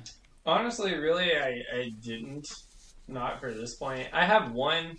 Um, really, honestly, like I couldn't find so many huge plot holes. I have a, one major plot hole that's at Hogwarts that I focused on, that I wrote down, because it is a major one. Awesome. Like it, it's a major one to the point of this whole book collapse, but they just brush over it like it's no big deal. And we'll talk about that in a minute. That was a big one. So that's really what I focused on. Um, cool. The rest of it, the the rest of it, the reason I was okay with little tiny plot holes here and there like that is because I accepted the fact this was originally made for children. so, um, which I think, you know, you know, it, it, like Game of Thrones, I would dive in and just go off on something like this. But at the same time, I'm sitting here thinking, you know, a third grader, how could I sit here and yell at them for something like, like Dobby jumping right on the bed? Like, what chimney chimney did he go down? Am I going to yell at a third grader over that? I'm like, definitely college. We're going to have a big issue. But for like someone like, like Chamber of Secrets, it's still at the point, like, I'm not happy with it. Like, I'm not like, oh, this is awesome to plot holes, but I'm like, okay with something here and there. And there was definitely no like season eight Game yeah. of Thrones plot hole problem. So to this, I have one... to that point, yeah, yeah, to yeah. to the point between the beginning of the book and the start of Hogwarts, there wasn't any huge, huge ones, but right, those are some ones, but uh... yeah, but no, you, I think you hit all those on the on the head there. That was awesome. Cool. Then I've only got four points for interesting facts between the start of Hogwarts. I'm sorry, from the beginning of the book to the start of Hogwarts. That I'm just going to bring up. I'm not even going to go into detail about it. Just mention it. Uh, I actually already said one of them. Um, Mafalda Hopkirk is she's the the head of the Improper Use of Magic Office. Also, the flying car, the uh, Ford Anglia, was in nineteen fifty-nine. I don't know why I decided to look into that. I just thought it was cool because I like cars. So uh, that's the car year. And then we also learned that Mister Weasley works in the Misuse of Muggles Artifacts Office, which I found interesting. Then in page thirty-four, just a popular singer. I thought it was cool that like the wizarding world kind of operates the same way as the non-magical world. There's a popular singer called Celestina Warbeck, and I wrote that down there. I thought that was interesting. And then the, just the last one was the Whomping Willow, and like a little bit about like the history of all that, and um, the, the the tree itself. And how it's, it defends its own, you know, as we see later. I don't want to get too far into it when you see like the bandages and all of that. But those are my interesting facts from the start of the book to where Hogwarts starts. Do you have any interesting facts that you want to touch on in that time period? Yeah, I got a few of them that are pretty cool. Cool. Um, nothing like super important, but it's really cool to hear because you don't really think about it yeah, very man. often. Take it away. So one big thing that actually a lot of the communities we were talking about, because when I look at these interesting facts and stuff, so I actually only go, like we always talk about, like Jane Ellie and I, we only go to legitimate sources. So I only go to the ones Joanna Rowling has actually commented on. And, you know, we're huge, big Harry Potter fans.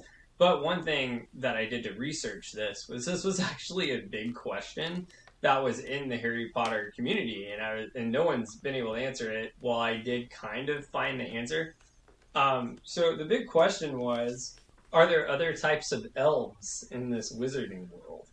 Um, which, if you go into like Lord of the Rings and stuff, right? You have high elves, or you have you know woodland elves. Christmas time, right? Woodland elves. So the answer, unfortunately, it wasn't really the answer I wanted. But it does give us really a direction here. So according to a thread that was on Pottermore that Joanna Rowling, J K Rowling, actually commented on with her answer. So she said, this is a common question that I do usually get. She said, I have not stated that they do not exist, other types of elves. However, the elves currently around the wizarding world. So that would mean if these other elves are there in her world, maybe they're in London, maybe they're somewhere else. Um, just because they're not in the wizarding world doesn't mean they don't exist.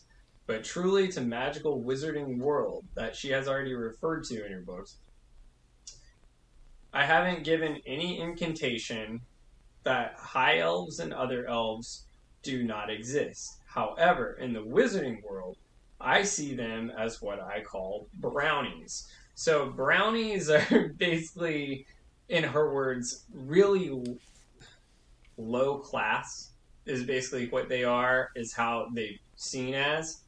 Um, and so the answer to it that the community was talking about back and forth based on what she's saying is... theoretically, she could come up with that idea, which would be really cool if she added it, but they won't ever be in the wizarding world because she looks as elves. We're supposed to be born into that lifestyle, which goes into my next interesting fact. Um, so, how are house elves enslaved? So that's a really kind of... How's it going? Not for that to be dark, but um, really, like, it's a big deal in this world, right? As far as Dobby and, you know, there's a, a lot of elves we actually see. Um, well, basically the way it actually starts, and this actually came straight from Joanna on this same thread. You can look this up, pottermore dot com. Um, so the way house elves uh, started. So they originally um, started, I guess it was, I can't remember what century it was, but way back, and they started working in the kitchens. Just like how I said, you know, Helga Hufflepuff was one of the first ones to put them in the kitchens. But this is really cool. So the reason they're actually enslaved is because when the ministry was founded, they found a charm to bewitch their mind to think they're lower than wizard class. So because of that, they're actually enslaved based on the bewitchment. Um, and it's... They're very expensive, too. So unless most house elves, they said, you actually inherit. So, of course, the most known are actually the Malfoys and the Blacks, like Sirius Black. Those are the two most known. They did say, she did say, and she put this right on the website. You can go look it up. You can buy a house elf. So you can, but to her words, quote unquote, they are very expensive. So I don't know how much that would even cost.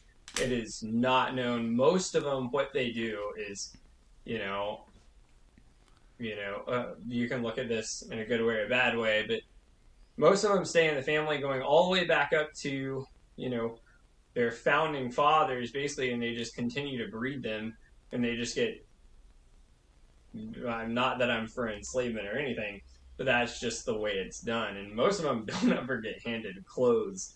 Um, but basically that bewitchment charm that's what was part of it, um, was it was said the bewitchment charm is used to trick the mind to thinking that they are unworthy of their own owner, and to show worth to their owner what they have to be presented with is the owner gives them an actual piece of clothing. So that's where uh, that comes from. And when they are finally given worth, it actually breaks that, I don't know if it's a charm or a curse, but the bewitchment is what she describes it as. And that's how, like, once Dobby was getting clothes, you don't see this, but it actually broke that spell in his mind that he has to listen to Lucius, which makes sense because think of all the times he was just abusing himself. Um, so, and then I had a question of, what's the difference between a warlock and a wizard? Because we actually hear a lot of a warlock and a wizard. And this I really liked, and I definitely wrote down because it goes into what we were talking about uh, one day that we talked about on the mid-season hiatus, or mid, not hiatus, mid-season State of the Union. Not going on hiatus on this show. Not going to work. One, two, three, four. Yeah, good stuff. Um, but according to Pottermore, warlocks only use dark or evil magic. Also, they do not require wands and usually don't use wands. Warlocks are looked at as only the elite of all wizards. Wizards that use light magic choose to use a wand because they can control their powers. So a warlock chooses not to use a wand because dark magic can sometimes become uncontrollable, is what they were saying. Um, and like I said, only the elite are even looked at as being, have the title of warlock. So that was cool. Um, the only other couple ones was, you know, I had that question of Malfoy Manor and what was located that, remember, um, Draco was talking about, he had that, it was like a chamber. You jump, uh, you jumping ahead of us to when they use the, the potion to go in there and talk to him? Oh, okay. My bad. Gotcha. um, the only other one then, so we'll wait on that. Sorry, my bad. I jumped on that one. Um, but the other one was, so, you know, we talked about the burrow. Um, so the ghoul that's in the top of the attic. Yeah. this, uh, this one was really cool. So, to this day, no one knows how it got there. It's just in the attic. It was considered, of course, more of a pet by the Weasleys. And it was also, uh, of course, you know, usually by them, just associated with, you know, grooming and banging pipes and stuff. Basically because they never really took the time to know much about it. But they do know it was actually a chameleon ghoul. So what that means is chameleon ghouls, you know, just like a chameleon, they will actually blend in with their environment. But they were really just looked at as more pests. There were two other kind of ghouls. Um, there is actually an old ghoul, which is the same thing, basically just like a pest form of ghoul that gets in attics and basements, um, but they can't change the color of their environment. And that's what they're usually found in attics, basements, you know, storage units. Uh, the other type is called a murder ghoul. So it does not uh, change color. They're actually very aggressive and only found in the Forbidden Forest. So I thought it was really cool. And there is actually a ghoul task force that is at the Ministry of Magic that I didn't know about. Um, it's at the Ministry of Magic, and it's also employed by the Department of Regulation and Control of Magical Creatures, which is really awesome. Um, basically what that one is, it's lower than the Ministry, but it's basically your modern day exterminators. Like they only, they don't deal with the murder ones. That's what the Ministry's for. They're not dealing with that, but they, the ones that are basically pests in your attic, um, that's what they deal with. And then the last thing I had on here was, um, so in the Burrow, this goes to there. I think at one point they did mention it was, Uh, was it here where they mentioned that Ron had the adventures of Merton Muggs and the Mad Muggle?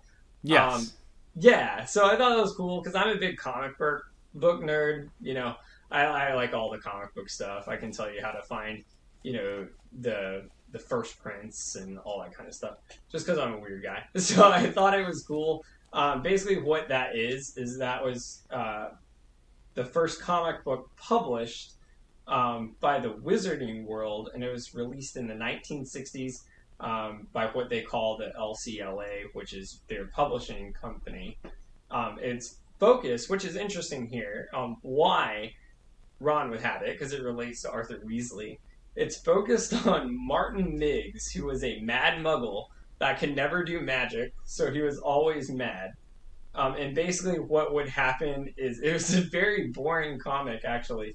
Um, it was a storyline based in, basically, I guess, like, the fifties is when the storyline was. But, like, the storyline was, for instance, one was trying to teach their dog tricks, or he was actually teaching...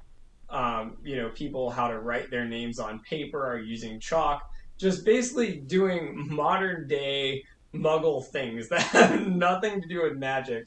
Um, it costed seven sickles and twenty-seven nuts. Um, the thirteenth anniversary was a big deal and was released in the nineteen nineties.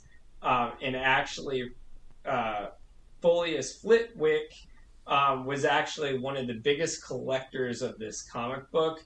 And in the nineteen eighties, um, multiple people, just like how we were talking about uh, Impulsum, Logan Paul, bought that massive, like, Charizard card. This was kind of the same thing. Like, Flitwick was actually looked at as kind of top of his class, and he spent, like, a boatload of money in the eighties on this comic book, just like how Ron wanted, like, the... Um, you know, the chocolate frog cards and stuff. And it does say they made their biggest um, run, actually, during nineteen ninety-one to nineteen ninety-two. They had issues one through six that were on sale right in the Gryffindor Common Room, a price at three sickles each. They sold out basically every day. Um, and also one of them featured uh, Nicholas Flamel, which was actually like a cool, like, I thought it was cool because it's actually someone we hear about. Um, so those were just not really make or break important things. Just thought those were pretty cool, interesting facts. Awesome, man. No, I like those. That was really cool. Um, so what I'll do is I'll just breeze through like the, my favorite and impact moments from now where we're at Hogwarts to the end of the chapter of the Rogue Bludger. I'll turn it over to you, and we'll do the same for all the other sections here. So starting at Hogwarts, uh, I have at page eighty-one. Dumbledore's disappointment in his voice was worse than what he what he actually shouted, is what Harry described. So like he's like, man, he, I wish Dumbledore would have yelled at me, because like that cold disappointment made him feel even worse. So that just what why that stuck out to me, especially because in the not this movie but the next and further movies, when they get that new Dumbledore, the new uh, actor, yeah, he doesn't portray Dumbledore the way he's supposed to be in the books, and I'll say that a couple times throughout the series, I'm sure. But uh, I thought that was a pretty good indication right there. Boom. Dumbledore, he can say a lot without saying a lot, if that makes sense. You know what I mean? So. Oh, most definitely. Uh, one hundred percent. He even tells him, too, that, like, you know, if you do anything like this again, he has no choice but to expel them. I always had a feeling that, like, Harry was one of his favorite students. And obviously that that comes up later on in the future books. But, like, he's willing to expel them. Like, listen, like, no, like, you guys did a really bad thing with this car situation. Like, I have no choice. Like, you guys, you know, do anything else to break the rules, I have to expel you. No matter if, you know, you're my best student, my worst student, it doesn't matter. You guys screwed up so bad that next time you put a toe on a line, you're out of here, right? So I thought it was kind of cool, too, in pages eighty-four to eighty-five, the Gryffindors treating them like heroes for flying the car in the Whomping Willow. Remember, they got up from the feast, they opened the common room door, and they got cheers and, like, back slaps and everything. Like, they were... They were hailed as heroes for that entrance. I thought that was pretty cool. That was awesome. Um, page eighty-seven, poor Errol the owl. He falls into, like, Hermione's milk jug. Like, these guys are still sending this owl on trip. He's on his last leg. Like, how are you guys still trying to, like, make him do stuff? Poor guy. Uh, I thought that was sad. And then, obviously, the next page, eighty-eight, the howler goes off. This is the first time we hear about a howler, which you guys... For a brief description, it's a very it's a red letter that smokes and fumes until you open it, and when you open it, it literally just shouts at you the angry message for everyone to hear within like a mile radius. Like it's just super, super loud. So uh, really embarrassed Ron and Harry there. I thought that was cool. Uh, page ninety, they get to use Greenhouse three. And why I put this as one of my favorite moments is because Greenhouse three, uh, it says that uh, their words were there are more dangerous and interesting plants than they've ever done before in Greenhouse one.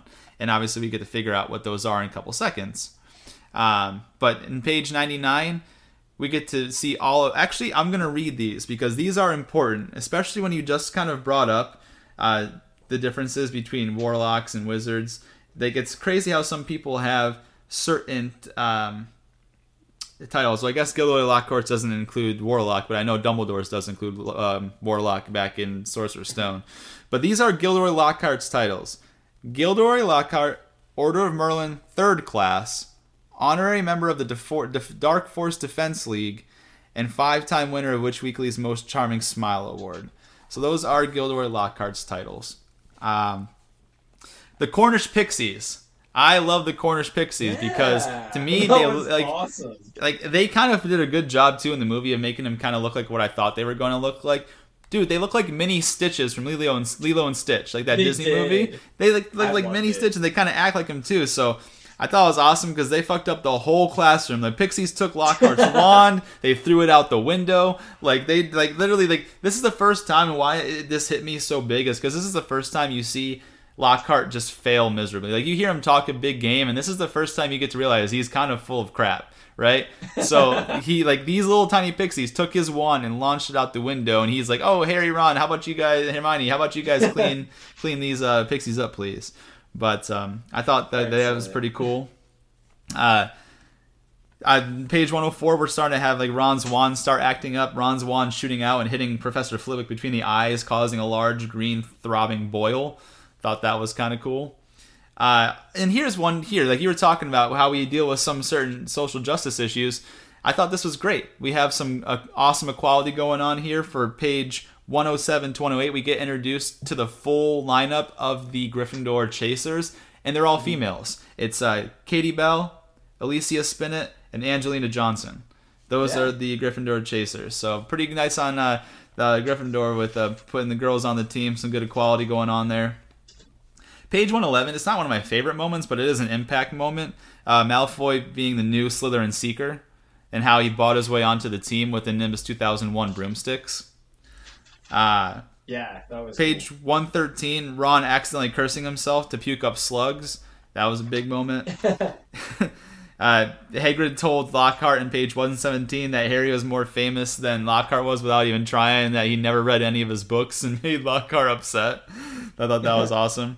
And to your point here, too, uh, page one seventeen, I know you had questions about it, but this I wrote it down just in case maybe you glossed over it when we talked about you. You said last, uh, you know, two weeks ago, actually, when we did part one of Sorcerer's Stone, you said um, you had a feeling that Hagrid's wand was still as an umbrella. Well, this is right here. It says it. Mm-hmm. You, you know, page one seventeen, Hagrid's umbrella wand, uh, you know, so... Now we're going into page one twenty when they do the detentions. Harry hears the first voice, like the voice for the very first time, the, the disembodied voice that, you know, really kind of sets the whole climax up, you know, for later on. This is the first time he hears it. Page one twenty-two, the pepper up potion, I thought was pretty cool. So basically, it's like, uh, I, I, what I have it thinking of, it tastes almost like a peppermint, like, drink. And when you take it down, it makes you smoke out of the ears, and it's supposed to like make any sort of common illness or cold or flu go away really quickly, like within the day. But it makes their ears smoke for the next couple. So I thought that was pretty cool. Um, page one twenty-four, Nearly Headless Nick is upset about being denied from the Headless Hunt. Which, like, why are you upset, yeah. bro? You literally still have your head on. Like, you can't get mad about that. Yes, it's only inches, but still. Um... I also, in page one twenty-five, I, we find out that Fred and George have a whole cabinet to themselves in Professor Filch's office. Like, they're they're such troublemakers and badasses that, like, they got a whole oh, cabinet just for them. I thought that was Those sweet. Those are your boys, man. That's my boy. I love Fred and George. one hundred percent. Also on page one twenty-five, to kind of, like, talk about how messed up Argus Filch is, we see the chains and manacles hung on the wall behind Filch's desk. Like, that was a rumor in Sorcerer's Stone. We see it's actually true here in Chamber of yeah. Secrets. So, thought that was pretty cool. Uh, we look at the quick spell book, and that's pretty cool because it's talk like that's something that I won't talk about right now. We find it out in a little bit what happens. But the quick spell book uh, is for a certain type of person um, that I'll, I'll you know get into in a little bit. But uh, going on further, Nearly Headless Nick convinces Peeves to make the crash to get Harry out of trouble. And this is the why I put that as an impact moment is because this is the first time we see a ghost help a student. Like, we've never seen a ghost like go out of his way to like you know help anybody before. They just kind of are around to answer questions and stuff. But he actually convinced Peeves to do something bad to get Harry out of trouble, and I thought that was interesting. Uh, page one twenty-nine, Nearly Headless Nick invites Harry to his death day party. Which of favorite course, the, chapter. Yeah, Death Five Day Party is pretty cool. Loved it. I like. No, I wouldn't say my favorite chapter, but definitely up there. Uh, and it's sad because it doesn't even appear in the movie, right? Um, page one thirty, one thirty-one. This is these are my boys again, Fred and George. They're feeding filibuster fireworks to a salamander, making it bang and swirl around the wor- the room. That's my boys. They're causing trouble and mischief. Gotta love so it. So messed up. It's good stuff. And then we actually have the Death Day Party, which I liked. And some of the cool things I liked about the Death Day Party is, like, they made the, the food rot and be as moldy and smelly, yeah. as nasty as possible. So when the ghosts go through it, they can almost taste it because, like, the the, the nastiness is almost decayed and dead of the food is just like them. So they can almost taste the food. Thought that was pretty cool. Then the guys coming in like jerks upstaging Nearly Headless Nick's birthday party by playing Headless Polo. Mean people messing up his, his little his little birthday or death day party, so that sucked for Nearly Headless Nick. But the death day party was really cool. Got to hear the screechy music. We meet Moaning Myrtle for the first time there, so a lot of things kind of happen in that little area. Now, on page one thirty-eight and one thirty-nine, two big things happen. We see on the wall written, "The Chamber of Secrets has been reopened." Right, enemies enemies of the air beware. And then we see Missus Norris is the first victim that petrified. And then to follow up where I, we're talking about the quick spell book, this is where you find out that Argus Filch is a squib. And then Ron kind of tells us what a squib is later on than that. It's basically the opposite of a muggle-born wizard. So you know how parent, like Hermione's parents are both muggles, and somehow she came out a witch? It's the exact opposite. Like two... Which is like a witch and a wizard had a baby and it came out like a muggle with no magical ability. So that's what that is. Uh, page one fifty to one fifty-two, Professor Binns tells the class about the Chamber of Secrets legend, which is kind of cool because Professor Binns never does anything fun. He, he's been all the way through these book series. He's like the boring teacher that you try to sleep through his class. He's the ghost that like was so boring he didn't even know he died. He just walked up from his body and like went through the wall and kept teaching. So that I thought was pretty cool that he told us a little bit about the Chamber of Secrets there. Uh, we find out on page one fifty-four that Ron hates spiders. Page one fifty-nine, we learn about the Polyjuice Potion and what it does. Page one sixty-two, uh, they swindle Lockhart into giving them permission to take out the book from the restricted section. Like, Hermione just gasses yeah. him up. The, the most potent potions was the name of the book, and he just signs off on that permission slip, so... Sure, if you want to, if it's going to help you with werewolves. Yeah, like if you, if, if it's going to help you understand my book, Hermione, of course I'll let you do that. Not a problem at all. And uh, so now I'm, I'm going to read off two in this book because on page one sixty-five we get to learn the ingredients of the Polyjuice Potion. And I think that's really cool. Uh, lacewing flies, leeches, fluxweed, and knotgrass. Also, powdered horn of bicorn, shredded skin of a bloomslang, and a bit of whoever they want to change into. So I thought that was pretty cool. Really cool. Uh, then at page one sixty-eight, this is where we have like that rogue bludger start, like the rogue bludger during the Quidditch match. Basically, during this point in time, Harry has got to play Quidditch match while being nonstop targeted by something that is trying to take his head off. Like this, yeah. this large like metal ball is trying to incapacitate him, and he's got to play a sport while this is happening in the air, flying on brooms. But we all know what happens. He still ends up catching the snitch. I thought that was awesome. It was a little bit different in the in the movie than in the book, because in the book it made Malfoy look really stupid because Malfoy was laughing and he caught it by his ear, and that's why he's like, you know, it was right in front of you. His captain Marcus Flint was telling Malfoy like it was it was right by your head. Like, what the heck were you doing? And so Harry literally beat Malfoy on a lesser broom. Remember, Malfoy's got a Nimbus two thousand one. Harry's got a Nimbus two thousand, and he had a broken arm and had to catch it with his arm. Like so. He just more talented than Malfoy. I just had to bring that out because I thought that was cool. And then we get one seventy-three. Uh, Professor Lockhart removes Harry's bones from his arm because he's an idiot and can't actually do magic right. So, so Gilderoy Lockhart, we see him fail again for the second time. And pages one seventy-four through one seventy-five, we hear about Scaligro in the uh, hospital wing. Basically, Madame Pomfrey has got to regrow his whole arm structure of the bones, the skeletal system in there, and that's kind of nasty. And then page one seventy-six, Dobby reappears, and we actually learn he's the one that bewitched the bludger and sealed the barrier at platform nine, nine and three quarters. And while he's in the hospital wing, they see Dumbledore and McGonagall bring somebody else who's been petrified. We've got the third, or I'm sorry, the second attack. It's been uh, Colin Creevey, the person who was taking pictures of Harry. He was the next victim petrified. And then to close out the chapter of the Rogue Bludger, Dumbledore says out loud, "The Chamber of Secrets is open once more." And that's what I have from the beginning of when they start at Hogwarts, the favorite moments, down to the end of the Rogue Bludger. I'll let you take away your favorite moments from that time period, then we'll go into the rest of them. Yeah, man, that was awesome. You went through that really fast. That was good stuff. Efficiency. It, J. Nelly. Yeah, man. Um, but actually, so I got uh, starting right where they get off at the Whomping, uh, Whomping Willow, or yeah, Whomping Willow. Yeah, yep. I always want to be like the Whomping Willow. You do the whop, whop, whop. Yeah, yeah. I always mix that one up with the Dougie, too. Yeah, never never take Chase to the club. Yeah. Anyways, um, yeah, it reminded me of another song we banned on the show. Yeah. Oh, gosh. Worry. Oh, gosh. Yeah, don't worry. Loosen up my buttons, baby. Uh. That's the new version. But uh, what was... Uh, so his name's Argus Filch in this one, but he reminds me so much of who he played in Game of Thrones. What was his name there? Oh, Walder Frey. What his name was... What was his name? Walder, Walder Frey. Frey. Yeah. That's right. So it was a little bit different in the books. I like the way it was better in the books, but I do want to bring this one little part up of the film because I did think this was really funny in the film. Harry and Ron get there in the film. This isn't in the books. And he's just sitting there. He's like, well, well, well, let's take a good look, lads. This night might be the last night you spend in the castle. Oh, dear, dear, dear, we are in trouble. He always plays the creep, man.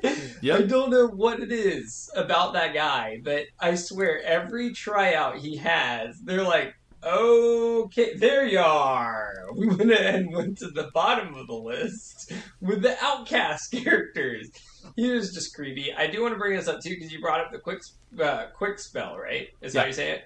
So there's a deleted scene, and it is uh, it is true, because I had to go on... Um, luckily, I was able to have some of the Blu-rays, and you can go to, like, the extra features to see it, or you can go on YouTube. Uh, go on YouTube. Um, there was a deleted scene that was removed. All it is, and it really makes sense why it was removed, because, like, it makes sense, no sense the way they did this. But he actually, when they arrive, he drops a quick spell envelope out of his jacket, and then Harry picks it up and hands it to him, and he kind of like freaks out, and that was removed from that part of the scene there. So I thought that was pretty cool. Gotcha. Um, typical, you know, of course they would remove that, because I mean it's it's the movie. Of course. Um, but I do want to say that the cool part of, like, you know, my boy Snape, man, when he pulls him into the office is why the book was so much better. Um, so Snape pulls him into the office, and he's just like giving him, I got it. It's giving him shit. Like, I hate to say that word, but he is. Giving him and the business. Snape, Snape is the man, dude. He was like, uh, he, so Snape lets the boys into the office, right? And he goes, so, the train isn't good enough for the famous Harry Potter and his faithful sidekick, Weasley. Wanted to ride with a bang, did we, boys? Like, I was just like, wow. It even goes to far as far as, keep in mind, this is a professor. Like, a guy that's supposed to be treating students with respect and faithful sidekick, Weasley. And they were like, no, sir, it was the barrier at King's Cross. Silence, said Snape coldly. What have you done with the car? And then it just kind of keeps going on from there. But I just thought it was so funny how he just immediately with sarcasm. And then you had one big thing was cool. McGonagall came in shortly right after that. And remember that Ron, his big thing he wanted to see was see his sister get sorted into Gryffindor, right? And um, so, I mean, I I get it. Like, I mean, it was kind of, you gotta have some cojones to say this when you're in that situation. It's kind of like when they just did a bunch of layoffs at work and they're like, you're like, but I'm still getting my raise, right? Like, that's still happening. And um, so McGonagall appears and she says, why didn't you just send us a letter by owl, first of all? So, like, why didn't you just think of that? Like, think outside the box. Which, that's honestly, like, I would have been, like, any kid just taking the car and thought immediately, like, of course, like, an owl's not going to work if a platform nine and three quarters is closed. Like, why would I even think of that? And uh, McGonagall, what ha- what winds up happening here is, um, you know, of course, Harry interacts with Dumbledore, and he's, you know, he's he's pretty pissed, just like you were saying. So you kind of get that sense of, like, wow, as a child, you just totally let your parents down. Like, that's what I felt like during the scene. Um, but the biggest one I wanted to pull out here um, was when Ron goes, Professor, I wanted to watch my sister being sorted. She goes, the sorting ceremony is over, said Professor McGonagall. Your sister is also in Gryffindor. When we took, Professor, when we took the car, it hadn't started, so, so Gryffindor should should really, shouldn't have points taken from it, should it? He finished watching anxiously. And Professor McGonagall gave him a piercing look, but he was sure she had almost smiled. Her mouth looked less thin anyways. I will not take any points away from Gryffindor, she said, and Harry's heart lightened considerably. But you will both be getting detention. And then um, what happens is then Ron goes... Um, basically what happens is, remember, Ron was asking, like, about their food, like, they were hungry and the feast was going on, and she, like, conjured up some sandwiches and she was like, you can eat that in here. Like, you are not going back in there. This, the ceremony's over. You're not going in there. You can eat this right in here in Snape's office with all the nasty cauldron potions, and it looks like a dungeon. So this is my screw you guys. I'm going to be nice, but you're going to eat this right in here, and you're going to miss the ceremony, so enjoy.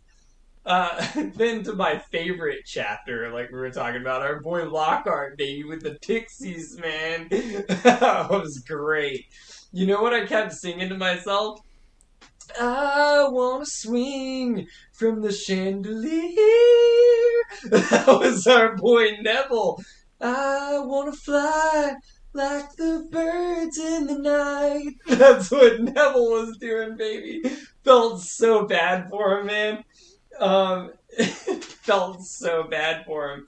And I gotta say this, in the film, this was probably one of my favorite moments in the film, because the film didn't have a lot of great moments for me, honestly. But I did like what Gilderoy Lockhart said in the film when he was prepping him up for these pixies. Like, he was like, let me introduce you to your new Defense Against the Dark Arts teacher. Me. Gilderoy Lockhart, Order of Merlin, third class, honorary member of the Dark Force Defense League, and five times winner of the Witch Weekly's Most Charming Smile Award.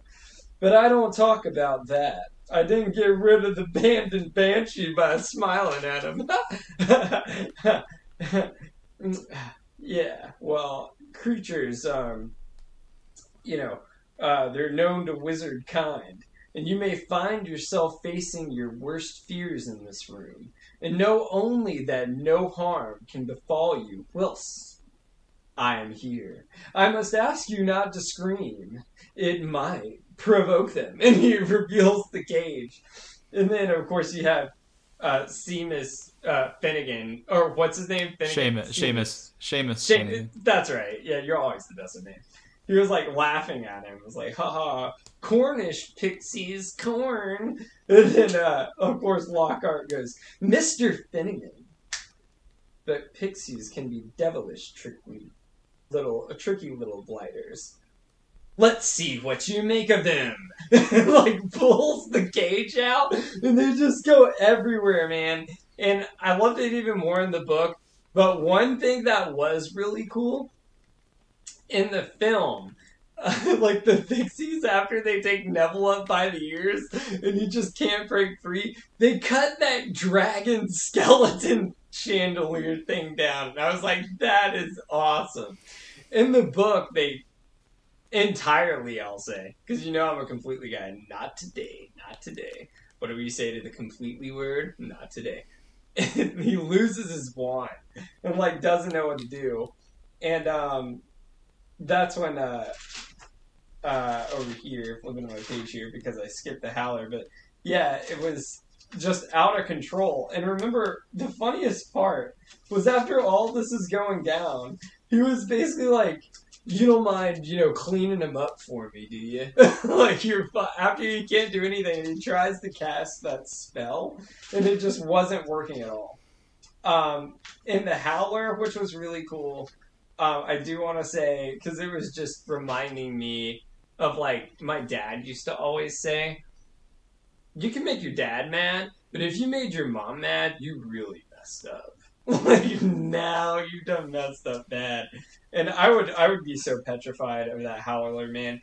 Even worse was it was even more descriptive in the book because it burst into flames. Whereas, like, not to bring up so many differences, but just in the movie, it just kind of turned into shreds, right? But she said, stealing the car? I wouldn't have been surprised if they expelled you. You want, you wait till I get a hold of you. And I don't suppose you stop to think what your father and I went through, bringing up what we went through card, right? And we saw it was gone. And then she yells, like, super loud, right? It's a, it describes her as screaming so loud it was echoing off the stone walls. Um, and she goes, letter from Dumbledore last night. I thought your father would die of shame.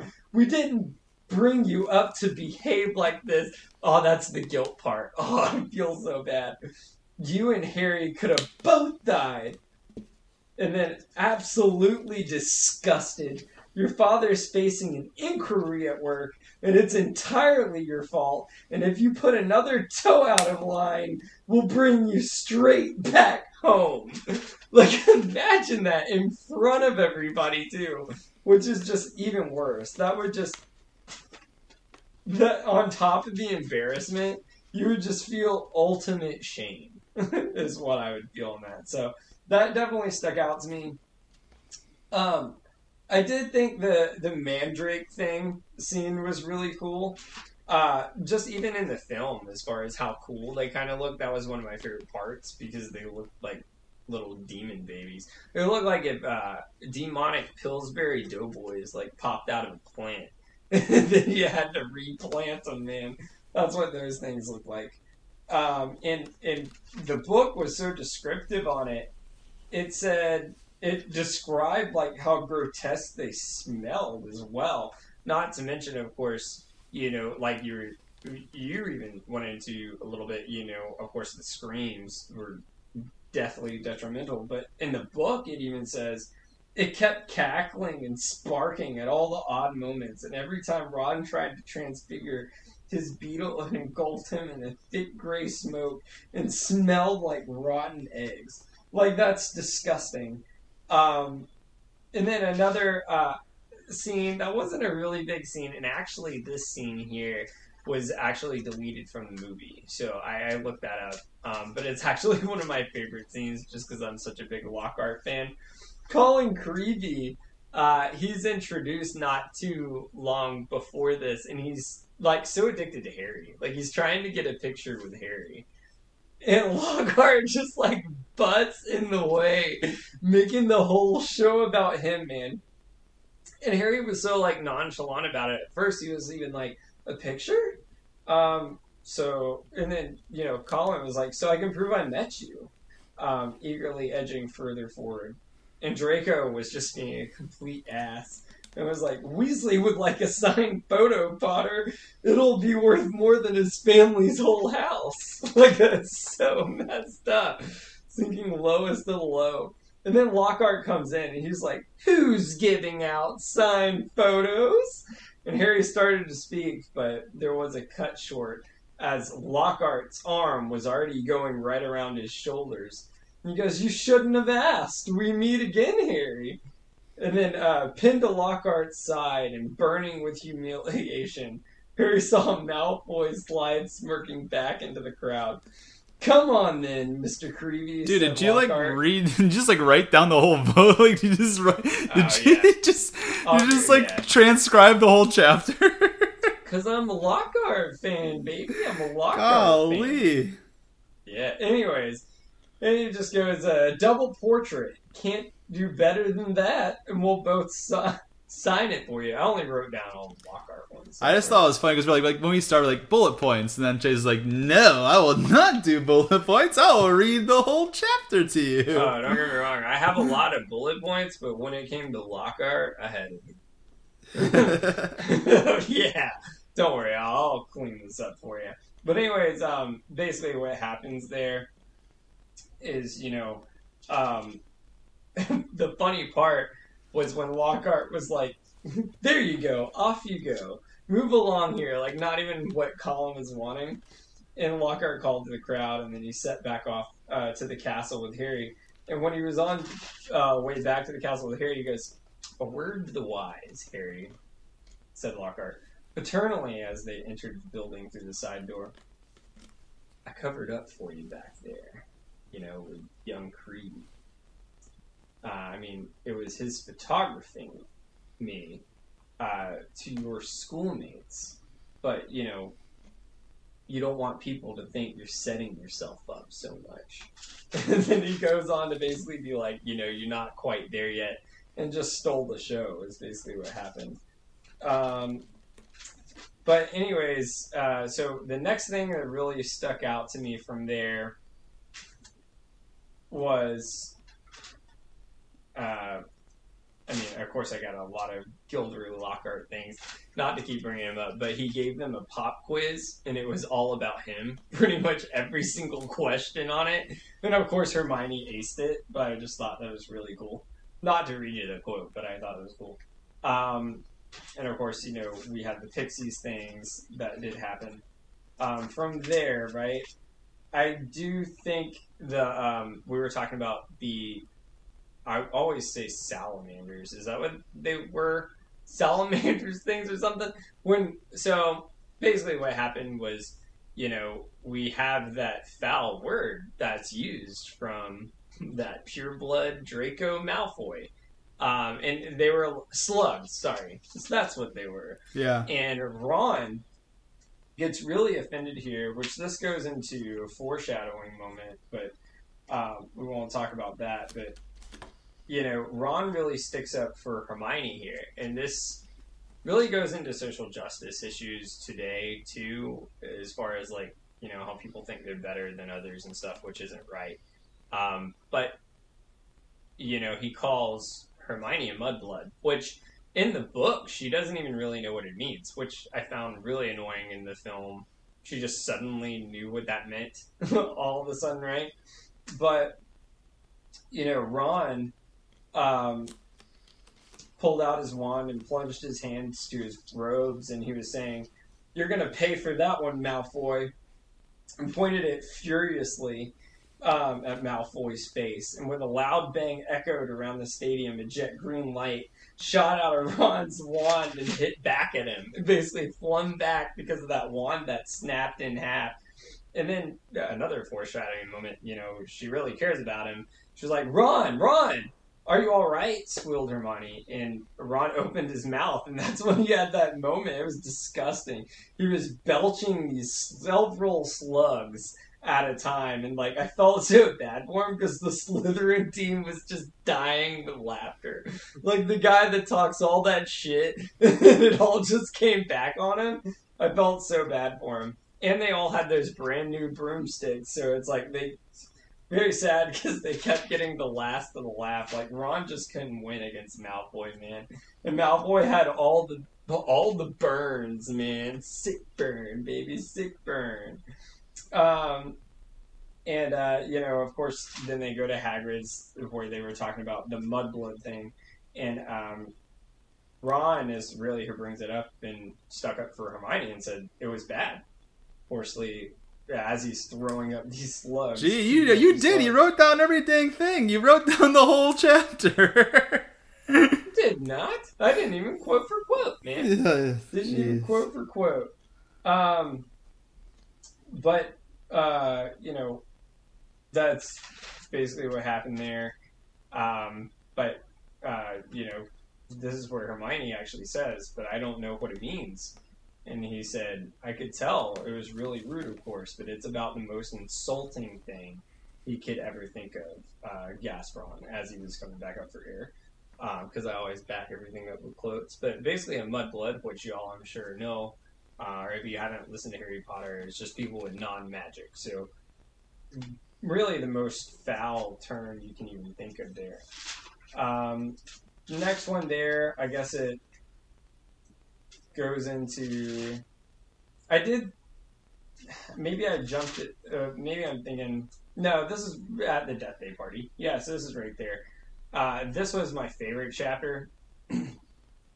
um, but the biggest thing that stuck out to me here that I thought was really cool was, you know, Nicholas... Uh, uh, Sir Headless... Nearly Headless Nick kept trying to join the Headless Hunt, but they wouldn't let him join it because... You know, he had one inch left, is basically what happened. Um, and, you know, he even said, I mean, nobody wishes me more than I do, that it had all been quick and clean and my head had come off properly. I mean, it would have saved me a great deal of pain and ridicule. However, Nearly Headless Nick should have shook his letter open and read furiously, "We can only accept huntsmen whose heads have parted company with their bodies.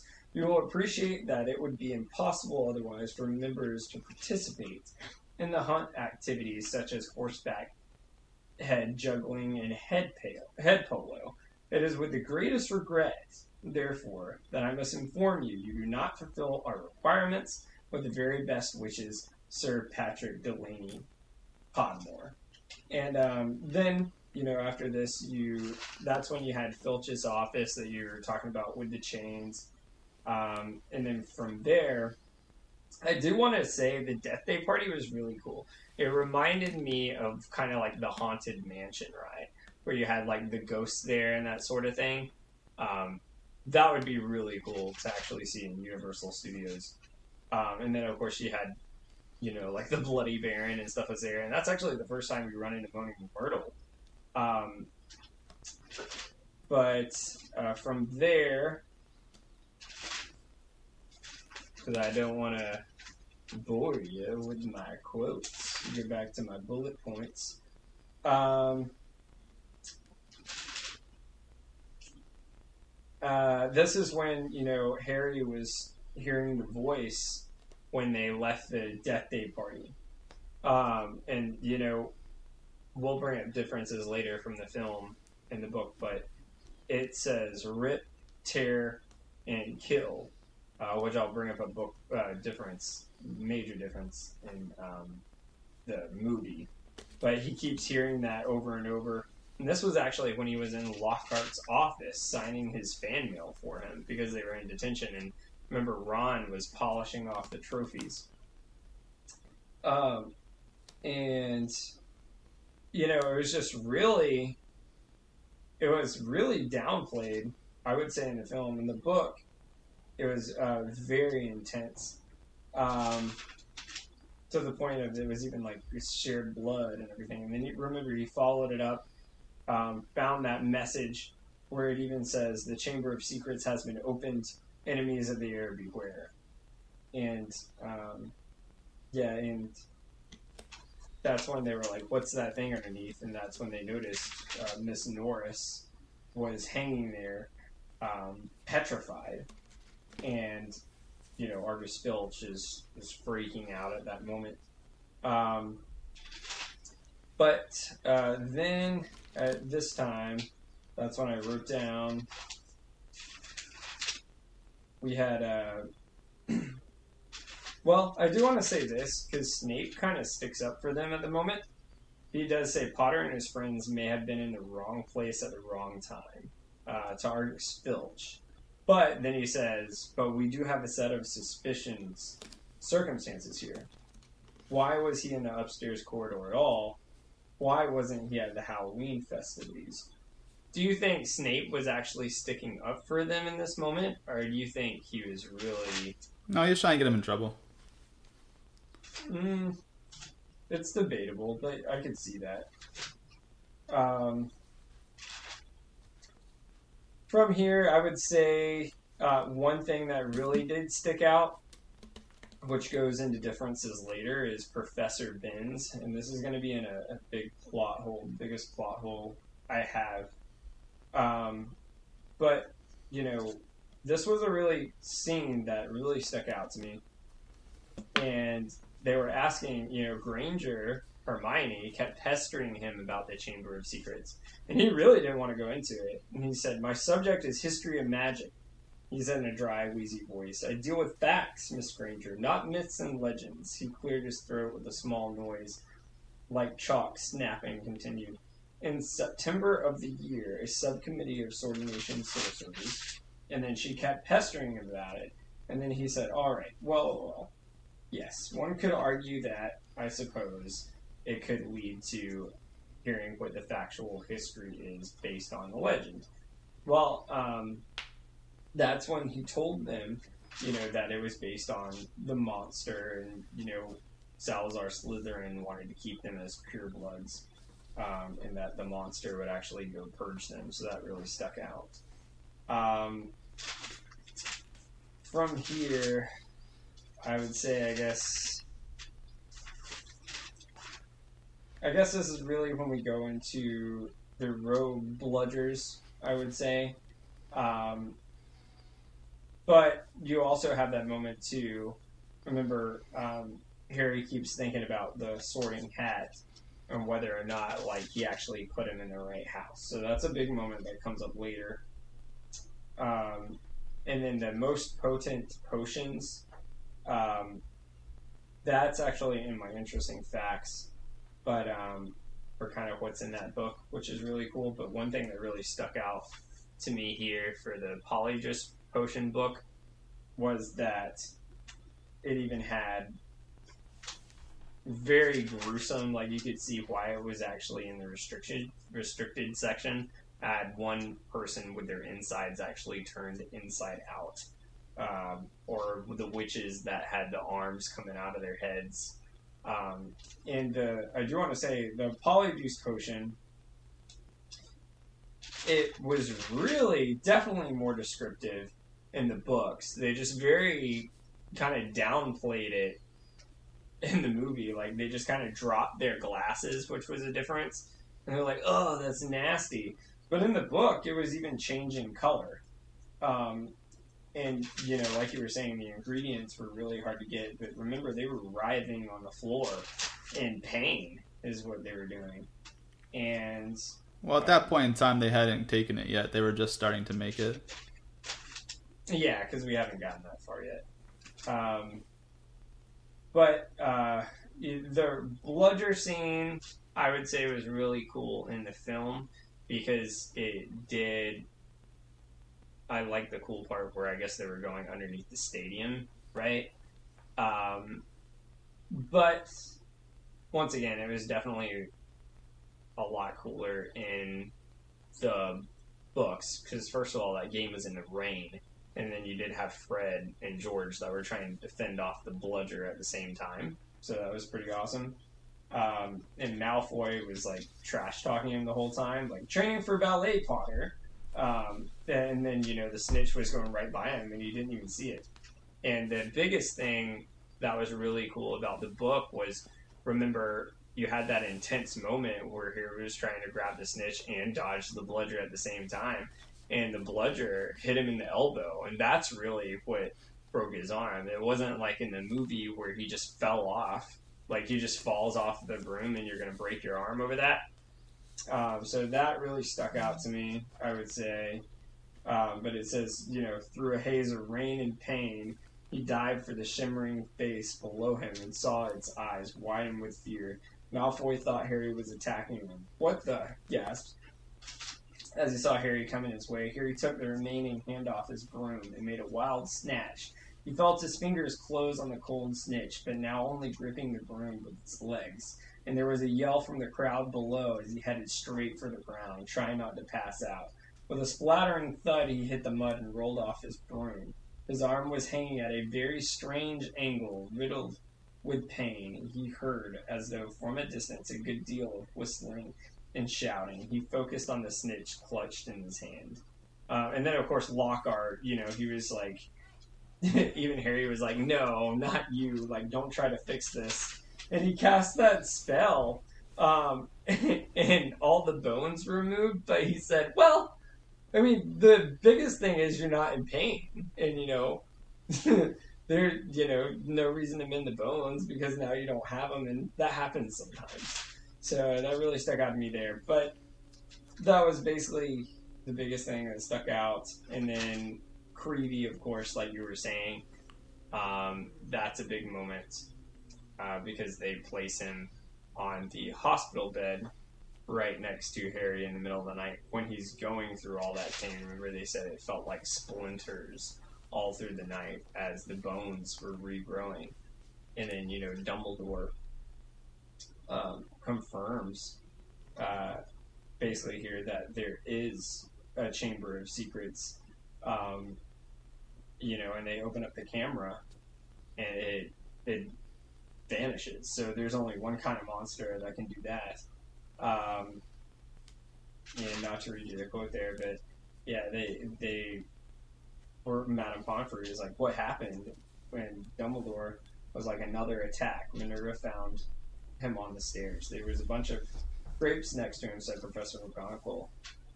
We think he will, um, we think he lies, he was lying there trying to sneak up on Potter. Um, but the biggest quote here, just like you were saying, was um, Dumbledore says, "It means that the Chamber of Secrets is indeed open once again." Um, and then, Albus, uh, you know, McGonagall says, "But Albus, surely who?" "The question is not who," said Dumbledore, his eyes on Colin. "The question is how." And from what Harry could see of Professor McGonagall's shadowy face, she didn't understand this any better than he did.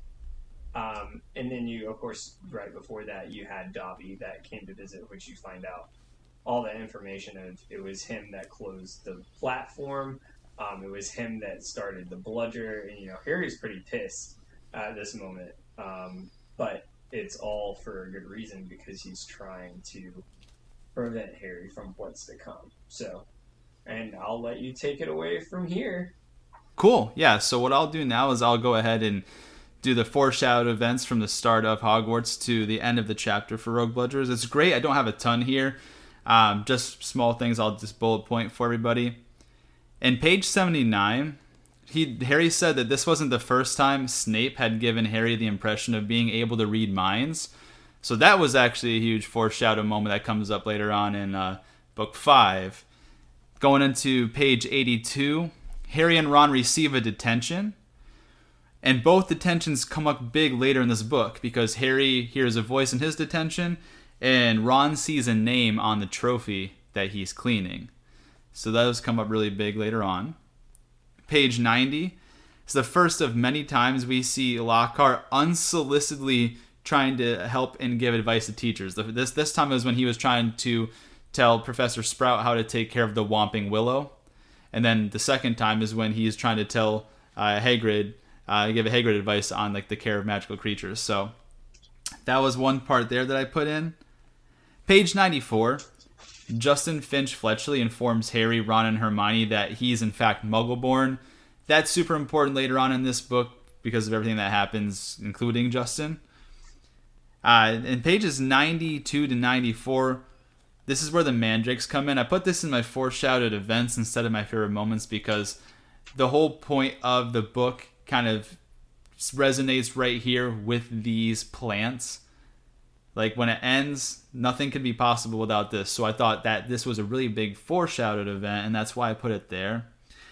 Um, page ninety-six, we meet Colin Creevey, and he's a foreshadowed event, not only just for later on what happens to him in this book, but he also comes up in uh, book seven as well. Page ninety-seven. Before Ron ever like cursed or tried to use his wand against Malfoy, this is when he was just arguing with him in a separate scene. He says, "Eat slugs, Malfoy." And the reason why I say that's a foreshadow is because eventually, in you know a little bit from here, he does try to curse Malfoy, and it's almost a uh, it, it ends up backfiring on him. So, page one oh three. This was uh, I thought this was a, a foreshadow because Hermione and Ron kind of argue about Professor Lockhart. Hermione says, "You've read his books. Look at all the amazing things he's done." And Ron replies, "Things he says he's done." So that's a big foreshadow for uh, Gilderoy Lockhart. Big, well, that's one of the bigger foreshadows of the book, honestly. Uh, page one fourteen, I was talking about Lockhart ignoring Hagrid. This, annoying Hagrid. This is the, sec- the second moment where he unsolicitedly helps teachers. And then, you know, he when he's talking poorly about Lockhart, that's when Hermione kind of gets offended. And, like, she's like, well, Dumbledore wouldn't have hired him if he wasn't the best person for the job. And Hagrid's like, he was the only person that would take this job. So, and I mean the only person. And so uh, then the page one twenty, I know I mentioned it in my favorite moments, but this is also a foreshadow event, is when Harry hears the voice in the walls for the first time. And then page one twenty-one, Ron actually tells Harry what he was polishing in his detention in the room. There is a special award for services to the school. The name hasn't come up yet, but the trophy itself makes an appearance right here when Ron said he he was stuck, he puked up slugs and has spent an hour repolishing the special award for services to the school trophy. Uh, page one twenty-two, Ginny looking pale. I mean, like before, like the pepper, like they were talking about the pepper up thing, and Percy wanted her to go get that because she thought Percy thought she was had be like being sick from like the common stuff, but we know exactly why Ginny's pale here, because it was right after something happened, right? Uh, the quick spell book is a foreshadow when we learn a little bit about what squibs are. Page one twenty-eight, the, the cabinet that Peeves crashed above Filch's office was the vanishing cabinet, and that's super important later on. Uh, page one thirty-two, Moaning Myrtle haunts a toilet. She's going to come up multiple times throughout the series. So that's the first time you see, like, like, and especially specifically the toilet part is really big here for this book because the bathroom itself. Then page one thirty-seven, Harry hears a voice for the second time. And that was right after the Death Day party when they find Missus Norris's body. And then in page one forty-six, just nine pages later, Ginny Weasley seemed very disturbed by Missus Norris's fate. That's a foreshadow as well. Page one fifty-four, spiders behaving strangely. Uh, that's a foreshadow for later on uh, when we get into the spiders part. Page one fifty-five, uh, they enter Moaning Myrtle's bathroom. Uh, the reason why I put that there is because there's a lot of things they do in Moaning Myrtle's bathroom, not only now but also later on, and she comes up big in other books. Page one fifty-nine, we hear about the Polyjuice Potion for the first time. And this is huge because of Book four specifically. Uh, there was a lot going on with the Polyjuice Potion in Book four, The Goblet of Fire. And then lastly, I have between Hogwarts to the end of Rogue Bludger, it was to your point where you were talking about Dumbledore. And, you know, when McGonagall asks, what does this mean? And he says, the question is not who, the question is how. So my thing is, is like, is a foreshadow is because like Dumbledore kind of already knew. He said it's not about who because he knew somehow, but I don't think we were supposed to catch that like when he said that, who it was behind it the whole time. So again, Dumbledore always a step ahead, even though he doesn't take action ever. It's just interesting like how brilliant he is, and that's the last foreshadowed event I have for today from the start of Hogwarts to the end of Rogue Bludger. What foreshadow events do you got over there? Uh, I mean, you hit actually really close to most of mine. One I pretty much already mentioned, um, besides the ones you mentioned, was just when Hermione was sticking up for Ron after he shot out, you know, he was really sticking up for her and was basically like, eat slugs, Malfoy, and then it backfired, and she was like, Ron, Ron! are you all right? And, like, she was the first one to run back over to him. Like, it wasn't hairy or anything. So that foreshadows what's to come in about six, you know, what, five years from now? five years from now. Um, other than that, so correct me if this is, if we're not there yet, but Hagrid, um, Lockhart visited Hagrid at one point. Um, are are we there yet? That yep, could be... yep, yep. That, no, okay, you're yeah. good. Yep. That's what I thought. Um, but Hagrid said, uh, they, you know, they were asking what Lockhart was doing there. And Hagrid said, "Giving me advice on getting me kelpies out of the well," growled Hagrid. Reuben half-thicked the rooster off his uh, skirtled table and settling down the teapot. Like, I don't know, a, a banging about some banshee he banished. So he was talking about the, the banshee ban- the banished banshee or whatever he always brings up. But it was basically foreshadowing... Uh, what you'll find out about him later, which a lot of people listening to this podcast um, already know about. So that's that's what I had for foreshadowing sometimes.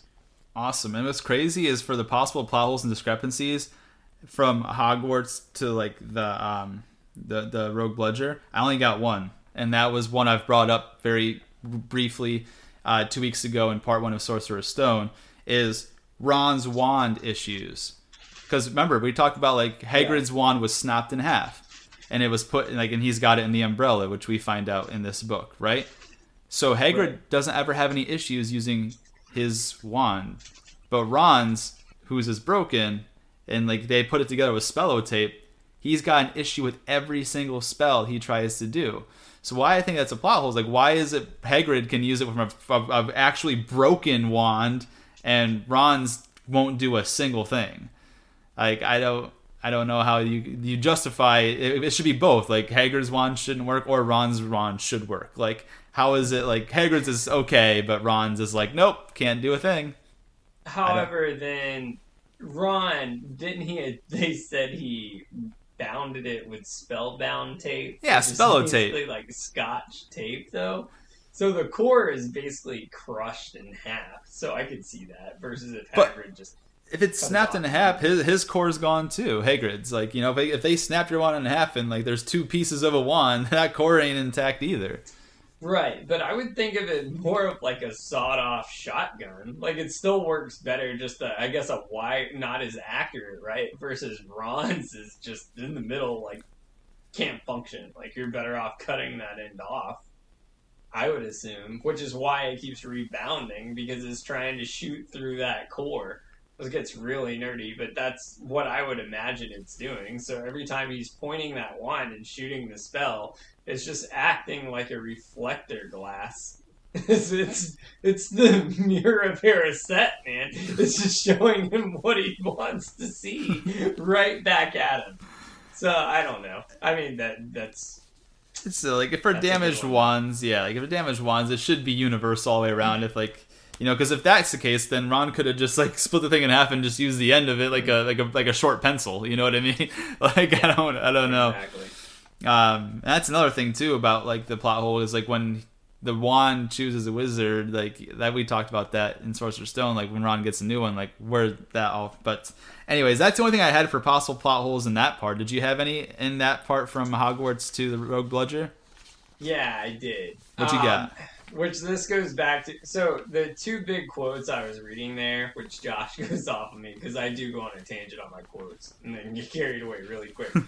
um, but the two... And one I'll reread, because it's a big part of my interesting facts. But this is why here, when I was telling you about Flitwick, reminding you of what you already know.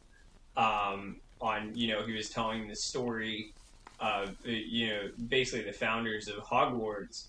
And how Salazar Slytherin, um, you know, he, he wanted to purge everyone over pure blood, and they disagreed, which that goes into my interesting facts, too, I'll tell you about. But here's the plot hole. Major plot hole. Literally could tear this whole book apart. Like, this book wouldn't exist. This entire series wouldn't exist. This is how big of a plot hole this is. Quote in quote from Professor Flitwick. And this is also said... by McGonagall, which is in the film. So this tears this entire series up. How do you explain this? Sorry, not uh, Flitwick. This is Professor Binns. So remember, in the book, it's Professor Binns. Remember when I was telling you about yep. Professor Binns? He's the mm-hmm. ghost. Um, but yeah, he says, the story goes that Slytherin had built a hidden chamber, quote-unquote, in the castle in which the founders knew nothing. The founders knew nothing, and you never told anybody. How does anyone even know about this? Like, how did it even get brought up fifty years ago, or even before that? Because everyone's saying, according to Professor Binns, the ghost, which I'll tell you a little bit more about him in my interesting facts for one sentence, but, the, like, how would anyone even know that this is some legend that's been occurring to years? Because when he left, apparently he never told any of the founders, and they're saying they looked for years and no one could find it. So how would that exist? Well, the, to correct me if I'm wrong, they all taught students, right? Every single one of them? They Gryffindor. all taught students, right. So it's it's plausible that Slytherin may not have told the founders, but it could have been rumors throughout the students until the one who was his heir, or his heir, sorry, you know, came to figure out how to do it. So it could be like one of them dirty little rumors, kind of like Rowena Ravenclaw's diadem. Okay. Like, you know, yeah. all the founders don't know where that is, but like, you know, the go- the one ghost. But I just think that might be it, um, because he was very selective about his uh, house, only purebloods. You know, he was kind of distanced himself from the other founders. So to me, it's almost like he would care more about the students he handpicked and letting them know about a secret. Like, hey, like I'm gonna be I'm gonna be leaving this school, but you know, whoever comes after me, whoever's my true heir, I got you know I got something secret. Like you can try to figure it out, and then that way, number one, he'll figure out who his true heir is, and number two, that person will you know find some sort of prominence and figure out the secret of the chamber. So that's what I would say is that he probably imparted some sort of knowledge of it, or at least the started the rumor amongst the students, and then it just kind of grew from there. Yeah, I, I could see that. That that makes sense. My biggest problem was originally is I was like, you know, these are supposed to be the four greatest witcher, witches and wizards that ever lived, and he never told anybody, and you never found it for years. Like, I mean, if they didn't know... But, I mean, I, I get your point. That makes sense. If it was like a rumor just kind of sliding around. Yeah, and just but over his students only. Like, like, because like I said, he was so specific about and, like, selective of his, like, purebreds. Like, you know, he thought they were better than probably even the founders. Like, no, no, we're, like, we are, we are our own family. Like, screw them. It's just Slytherin against the world. And he probably, you know, mentioned something about it. And then, you know, when I leave this castle... You know, I have, you know, there's a secret uh, I've hidden here, and though who's my real heir will find it. You know, something like that. You know what I mean? Makes and that's sense. Probably... Yeah. That mean, okay, I can see that. that. That's debatable. It didn't set me off. For when I first saw it, I was like, what? I was like, you serious right now? But okay, that makes sense. So then I didn't really have any problems. I could see that. I can buy it. It's plausible. Yeah, say. It's plausible. Yeah, I, I, I'm not saying that's exactly what happened, or like I have got no evidence of that, but that's the only thing in my mind that would make it make sense, right? Like, yeah. yeah, makes sense. Cool. You Do you have any other that? plot holes in that, or no? No, man. That's that's why I was uh, big on the quoties, because I knew my foreshadowing and plot holes were dwindling. Got to make up with my in-depth description. Yeah. So then I only have Audio five change. points. Of interesting facts to put out, and then you'll do your interesting facts, and we'll we'll close out for this week. But uh, cool, my interesting facts, just number one, the Mandrake's cry is fatal to anyone that hears it. That's awesome, which is also kind of crazy yeah. because like I can almost almost put that as a plot hole too, though. Because think about it, what if like some like terrorist wizard just like had a potted plant and ran around and went into like a big old street and pulled out the baby, and then no one is wearing earmuffs because no one's expecting it, and all of a sudden the the mandrake kills a whole street. You know what I mean? Like no mm-hmm. one no one gives us any sort of indication yeah. on that. That could be like a huge terrorist organization, like people who just pull out mandrakes at random places with like earmuffs on, so it doesn't hurt them, but it kills everybody else in a certain radius. So, anyways, I thought that was weird. Um, next interesting fact, page one oh nine, when Harry was in the hospital wing, we find out, uh, we're talking, this is talking about when, uh, what's his name? Oliver Wood was talking about when Harry was in the hospital wing and the Sorcerer's Stone, they lost their worst Quidditch match in three hundred years. I thought that was pretty cool. They got swamped because they were down a player, and they had their worst defeat in three hundred years. That's pretty crazy. Yeah. Uh, page one twenty-nine for Nearly Headless Nick's death day. That was his five hundredth death day party. Page one thirty-three, Nearly Headless Nick actually died October thirty-first, fourteen ninety-two. I thought that was cool on two fronts. Number one, you know, Harry's parents died on Halloween, and so did Nearly Headless Nick. Number two, this is a funny old song that we learned in school, and obviously we don't like this guy. Like, this is something that we just grew up with as nineties kids, but remember that song? Uh, in fourteen ninety-two, Columbus sailed the ocean blue. Yeah, that was so awesome. So that that's that like, you know, stuff. I, I just uh, I, I noticed that, you know, the Halloween and the fourteen ninety-two uh, year. I just wanted to put that up there. And then the last thing I have for interesting facts in that section between Hogwarts and the end of Rogue Bludger was just Chapter eleven in the Dueling Club. This is really cool, man. The illustration of the chapter is someone floating like above a shadow. And when I read it for the very first time as a kid, and I thought about it all the way up until now, like I thought this is what it was until today, or not today, but this week when I read it again. Mm-hmm. That is not, I thought it was Gilderoy Lockhart, like getting fried from being um, shot by Snape, but it's actually not. It's actually someone else, and I didn't realize that at first, because like it looked like I had hair, but then I looked closely at it and I figured out what it actually was and who it actually was. So I don't know if anyone else also thought that that was Gilderoy Lockhart at that picture, or if I was just the only idiot. But it is, in fact, not Gilderoy Lockhart at the in, in the uh, beginning of the Dueling Club. It is someone else, and I won't give it away now. But that's all I've got for interesting facts for me. I'll let you take your interesting facts from Hogwarts to Rogue Bludger, then we'll close out for this week and preview next. Yeah, man. Uh, did, and we're going to do magical creatures next week, right? Yes. Yep. We'll do next magical week. creatures okay, when we gotcha. close out next Just week. So the audience knows so they don't freak out. Like, where's your top five? Yeah, no, we'll be doing that next week when we close out uh, Chamber of Secrets. Awesome. Gotcha. Yeah, just so everyone knows. Um, so uh, um, I did... This isn't really part of our section here. It's right at the end. But the Whomping Willow... Um, so you know how they talk about how it has so much history? I thought this was interesting. It really doesn't have much history. The only real history it has is, so in nineteen seventy-one, it was built to cover up the secret passageway. Um, actually, it is even in the Ministry. They really don't know much else about it. They don't even know, you know, um, how it grows and that sort of thing, and, and if it's really actually even alive. Um, that was, so I thought that was pretty cool because they act like there's so much history on that in the book. It's really not. It was it was made in nineteen seventy-one. That's it, and it covered up a secret passageway. That was it. Um, Which that passageway comes up huge later on, but yeah, yeah. So so that was cool. That's that was that was cool. Um, so this is what I wanted to bring up here. I am going to read you this little section of just the Death Day Party because it ties into my interesting facts. This is why I did want to read that earlier, but I didn't want to have to rush it. So. Um, because this is really cool, uh, just describing the scene. It says, the passageway leading to Nearly Headless Nick's party had been lined with candles too, though the effect was far from cheerful.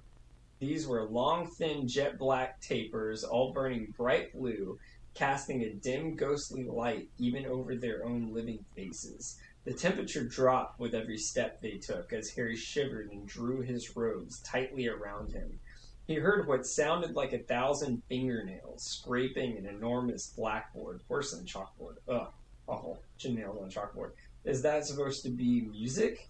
Ron whispered. They turned a corner and saw Nearly Headless Nick standing at a doorway, hung with black velvet drapes. My dear friends, he said mournfully, welcome, welcome. So pleased you could come. The reason I say that is because at this party, the biggest thing he was trying to do was give this speech, and because of the headless hunt, he could never get it off. And what's crazy about this speech, I actually wrote it in my notes, kind of like the Daenerys speech, because... Oh, I thought you were going to say, like, Logan from... Or not Logan, um, uh, Lee from Westworld. I thought you were going to say, because remember, he didn't get to finish his speech? I thought that was what you were going to say, man. I mean, that's true. I didn't even think of that. that, that is true, yeah. Didn't get to finish his speech, but um, here's the interesting fact.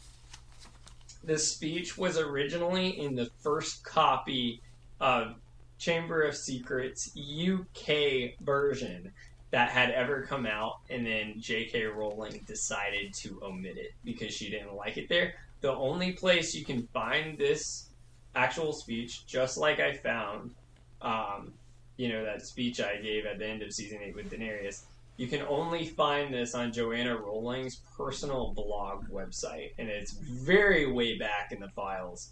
Um, but I did find it on there. I had to go through Reddit for someone that had the link to her site for it. Um, but it is really cool because what it actually does is it tells the exact story on why his head was not cut off. And that's what his speech was. And he was trying to compel it to the headless huntsman to let him in, which the whole idea Joanna said wanted it in there was because it was supposed to be another employee on, like, we're not letting you in. Like, this isn't convincing enough. Um, so I just thought it was really cool because this is something you'll never hear anywhere else. Um, so here's how it goes. So first of all, the history on him real quick before he gives his speech, just so you'll understand it more because it is kind of more in a poem line. But um, so he attended Hogwarts uh, and was a member of the Gryffindor house. He was actually a member of the royal court and had a, a mishap with Lady Creevey, who was actually a member of King Henry the eighth's court and was a muggle, so had nothing to do with the wizards. Um, but what happened was, after he left Hogwarts, he was trying to get in part of this muggle, more muggle environment, just because he couldn't really find a job doing anything wizardry, because I guess he wasn't good enough. But uh, what happened was he promised her, as like a dentist, he was going to do this spell that would straighten up her teeth. Well, what happened was it went wrong, and the spell actually made her start growing tusks. And during that time with King Henry the eighth, she was being accused of ridiculed and a witch and all this stuff. So what she did was she beheaded Sir Nicholas um, and had someone do it for her. And then uh, basically what happened was they were, you know, they misplaced the block. So the block didn't go all the way through his head, and he became a ghost um, on the day he died of October thirty-first, fourteen ninety-two, because he was still clinging on for feeling bad because he couldn't get her teeth straight. So almost like a dentist. So I thought that was interesting, but here's the speech. And it's kind of in a poem style, um, but it says... It was only, so, oh, sorry, this was my information here. It was only in the original draft, like I said, but he said, it was a mistake any wizard could make. Who was tired and caught on the hop. One piffly error, and then there was my terror. Found myself fancying the worst of the chop. Alas, for I, when I met a Lady Grieve, strolling in the park at dusk, she was at my belief I could straighten that teeth. Next moment she spouted a tusk. I cried, though that night, that I'd soon put her right. But the process of justice was not long last. They brought out the block, though they mislanded the rock, where they usually sharpened their axe. Next morning, at dawn, with the face most forlorn, the priest said, try not to cry. You can come just like that, no? You won't need a hat, and I knew that my end would be nigh. The man in the mask who would have that task of cleaving my head from my neck said, Nick, if you please, will you get to your knees? And I turned to the quivering wreck. This may string a bit, said the, said the cack-handed twit, as he swung that axe up in the air. But oh, the blunt blade, no difference it made. My head was still definitely there. The axeman, he hacked and continued to hack.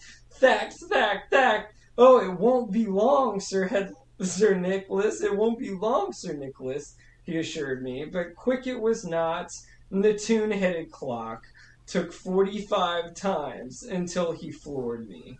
And so I was dead, but still had an inch of my head. Faithful, O head, it never saw fit to desert me.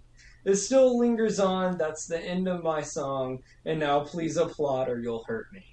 And that's what he was trying to say, but like the headless hunt could get in the way. So it's not really that important, but it's something you'll never hear. It's interesting. Yeah, so that's an interesting fact. That's the section. Um, just a couple more things. Um, these are about Lockhart that are just really quick. Um, so the Bandon Banshee, uh, what that is, they don't know. It was actually originally reported female. Uh, in his book, he kept calling it male, so they don't really know if he's talking about something else or if it was originally based off the female banshee that was killed that was like a witch. That all they know about it was it was an ancient wizard that killed it with a hairy chin, but apparently he took that from there. Um, from there, the Bloody Baron, that was actually at the Headless Nick party. I spoke about that uh, a little bit earlier in one of the older episodes, but he was a member of Slytherin House. He actually fell in love with Rowena Ravenclaw, and they were lovers. But the way he became the Bloody Baron was what happened was when Helena Ravenclaw stole the diadem, which we'll talk about later, um, Rowena died of heartbreak because she was just so broken up over it. So the Bloody Baron went after her um, and actually got so enraged because she wouldn't go back with him and try to win her mom back before she died. Uh, he actually stabbed and killed her, and then he felt so bad because it was basically like his daughter. He killed himself with the same knife, and that's why they called him the Bloody Baron, which is wild. Um, a couple more things here for interesting facts before we go. Uh, one thing that is really cool about just the books in general, if you look on each cover, they're all dedicated to a different person. So if you look on Sorcerer's Stone, um, Joanna Rowling, I've always been a big Joanna Rowling fan. Uh, she actually dedicates that one. She says, to my husband and kids who make my life so magical. Um, the second one, Chamber of Secrets, if you look on the inside, it's actually dedicated to her taxi driver, um, which is pretty cool. And Miss Norris, which we were talking about. So people have always thought like there was a backstory in Miss Norris because that's not a normal name for a cat. Um, it actually is based off a person she met in Mansfield Park that's a worker, just a random worker. So there's really no backstory on it, but it was like, um, really, like, I guess just really good customer service. So it was kind of like a, hey, this is like, I think you, you, you're going to be in a book forever, and this is based on you. So it was really cool. Um, when uh, Professor, uh, what's his name? What's his, uh, the ghost professor? Binns, um, Professor Binns. Binns, right? So when he was talking about the history of magic, when they were talking about the European history of magic, Um, basically the history of magic, what that is, is so there was the medieval assembly of European wizards. It was a European wizard organization that was like one of the first ones to start in Europe. But they were just a small committee, and the first convention was actually in twelve eighty-nine, which was the International Warlock Convention. And the only thing known about it is the European wizards were part of it, and also the Sardinian sorcerers that were created in September of that year. So that's how the history of magic really started. Professor Binns, like I said, we go into a little bit on him, not much. Um, he just he's the only professor. Actually, the reason he is a ghost, um, he was so dedicated to history and loved his students so much. He fell asleep during a fire at his desk, died, it burned up, but he was so clinging on to his students, he returned to class the next day uh, and taught in another building and still was there for his class, just as a ghost. Um... Pont- most Potence potions that you were saying. Um, it's written by Phineas Bourne, but the book not only known for Polyjuice Potion, but it's known for some of the most laxative potions. So if you need to relieve a little bit, you can visit that. Of course, it's known for slow-acting venoms as well. Uh, the Wagga Wagga werewolf is uh, believed to be killed by Gilderoy Lockhart. That um, he claims. Uh, that was in the uh, uh, in one of the books Hermione was reading, but basically what it was was he used a memory. It's on Wanderings with Werewolves, and he used a memory charm on uh, the person that actually did it. And what happened was he killed a werewolf and turned it back human. The bicorn you were mentioned about in the Polyjuice Potion, what that is, the dangerous cow. Um, it's a magical cow that possesses horns uh, and sheds annuously. Uh, the bloom slang is a green-brown snake that's just used. And the last couple things, uh, so the sorting hat that we talked about, I thought this was really cool. Um, the only person that has actually never been sorted into a house that didn't qualify was um, during the sorting ce- ceremony in eighteen fifty-eight, Angus Buchanan uh, actually ran up to him out of order, and he wouldn't classify him into a house. He said he was no good wizard and was a dirty cheat, and he actually wound up um, taking offense to Hogwarts to that and joined the ministry and had a big uh, feud with Dumbledore, which they say he's part of the Calamity issue, which is based off of the game where the Mirror of Erised went missing. And that was, um, yeah, that's it for my interesting facts. So not really important things, but uh, just something you might find cool here and there. One thing I want to mention on that is you said something about Professor Binns dying in a fire, but here in the book it says something different. Like on page one forty-eight... It says, like, history of magic was the dullest subject on their schedule, and Professor Binns, who taught it, was their only ghost teacher, and the most exciting thing that ever happened in his class was his entrance through the blackboard.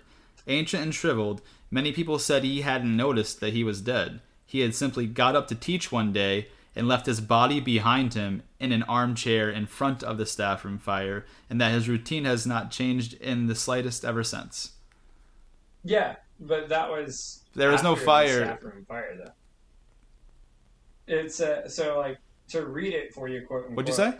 So to read it for you. But what I was saying was, so the fire occurred, right?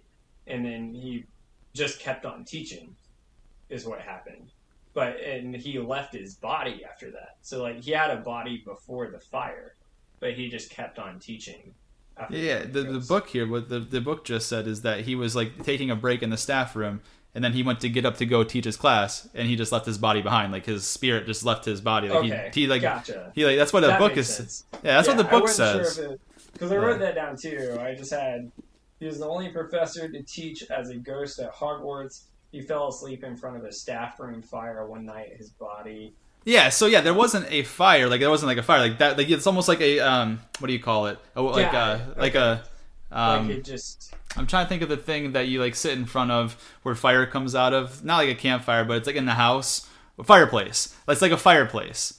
Like like it was. He was okay, sitting. Okay, so he just left yeah. his body then. So it's yeah. not saying that. I thought it was trying to say the room was. No, no, no, no, no. He was sitting in front of like the, the fireplace in the staff room, and then he went to get up to go teach, and it was just like he because he, he was so old, he just died of natural causes, and then just left his body okay, in spirit form it. and went to teach. So that makes sense. So now you hear Professor Binns. So now you know I'm actually getting this quote unquote from the books in legit places. I just didn't understand what it was saying. So, but that, that you can see how you can get that confused. Yeah. It almost sounded like a fire happened, which is how he died or something. Yeah. Yeah, just sitting by the so staff. So it was just like room. Confusing wording. Fire, and then he just gets up and leaves his body. Yes. Yep. Explain how that makes sense at all. He was so dedicated to his job, he couldn't have time to die. He just, he said, oh, time for my next class. Okay. And then he there just. You go. Yeah. Um, other than that, though, I did look it up. There's no other history about him. All that it is is just that one quote from the book. Like, no one knows anything else about him besides that it's hot history. So, that's there you awesome. Go, man. That's uh, interesting facts for yeah. today.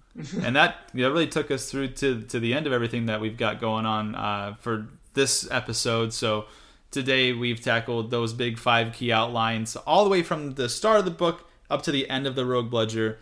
Next week, we'll go ahead and finish up from the beginning of, I believe it's the Dueling Club after Rogue Bludger, all the way through the end of the book where we'll tackle those five points of the outline. And then uh, the week after that, we will finish up Chamber of Secrets, just detailing uh, the differences between the book and the movie. So yeah, I'm really excited for all of that, man. But uh, I think this is a great place to leave off today, guys. Thanks, you know, so much for the support that we've had. Everyone's been super excited by Harry Potter. We've been hearing about it, not just virtually, like, you know, through the means of social media and leaving reviews and comments, but actually in person to person. We've actually had a couple people, uh, you know, say they they listen to it and they like it, that we actually know in real life and not just strangers through a screen. So I thought that was pretty cool. Um, you know, is this something that we, we do this because we love to do it? You know, we say it all the time. It, people really don't understand the amount of energy and effort that this takes. you know, I know Chase was even telling me as much as last night, he stayed up through the entire night making sure he had everything correct and set. And so that's make just... sure I told you Professor Binns the wrong way. Right. That's all. But no, that's why we have Jay Nelly on the side. Yeah, the fact check. We tried to get everything pretty much right, but that one was, I gotta admit, that was confusing. Yeah, because it did say in front of the Saffron Fire, so I definitely see you could, uh, you know, you could read that in a couple different ways, but... Uh, yeah, man, I think that will close us out for today, guys. Like we always say, this has been another ridiculous production. Chase and Josh. Factor Fantasy. Signing off. Signing off.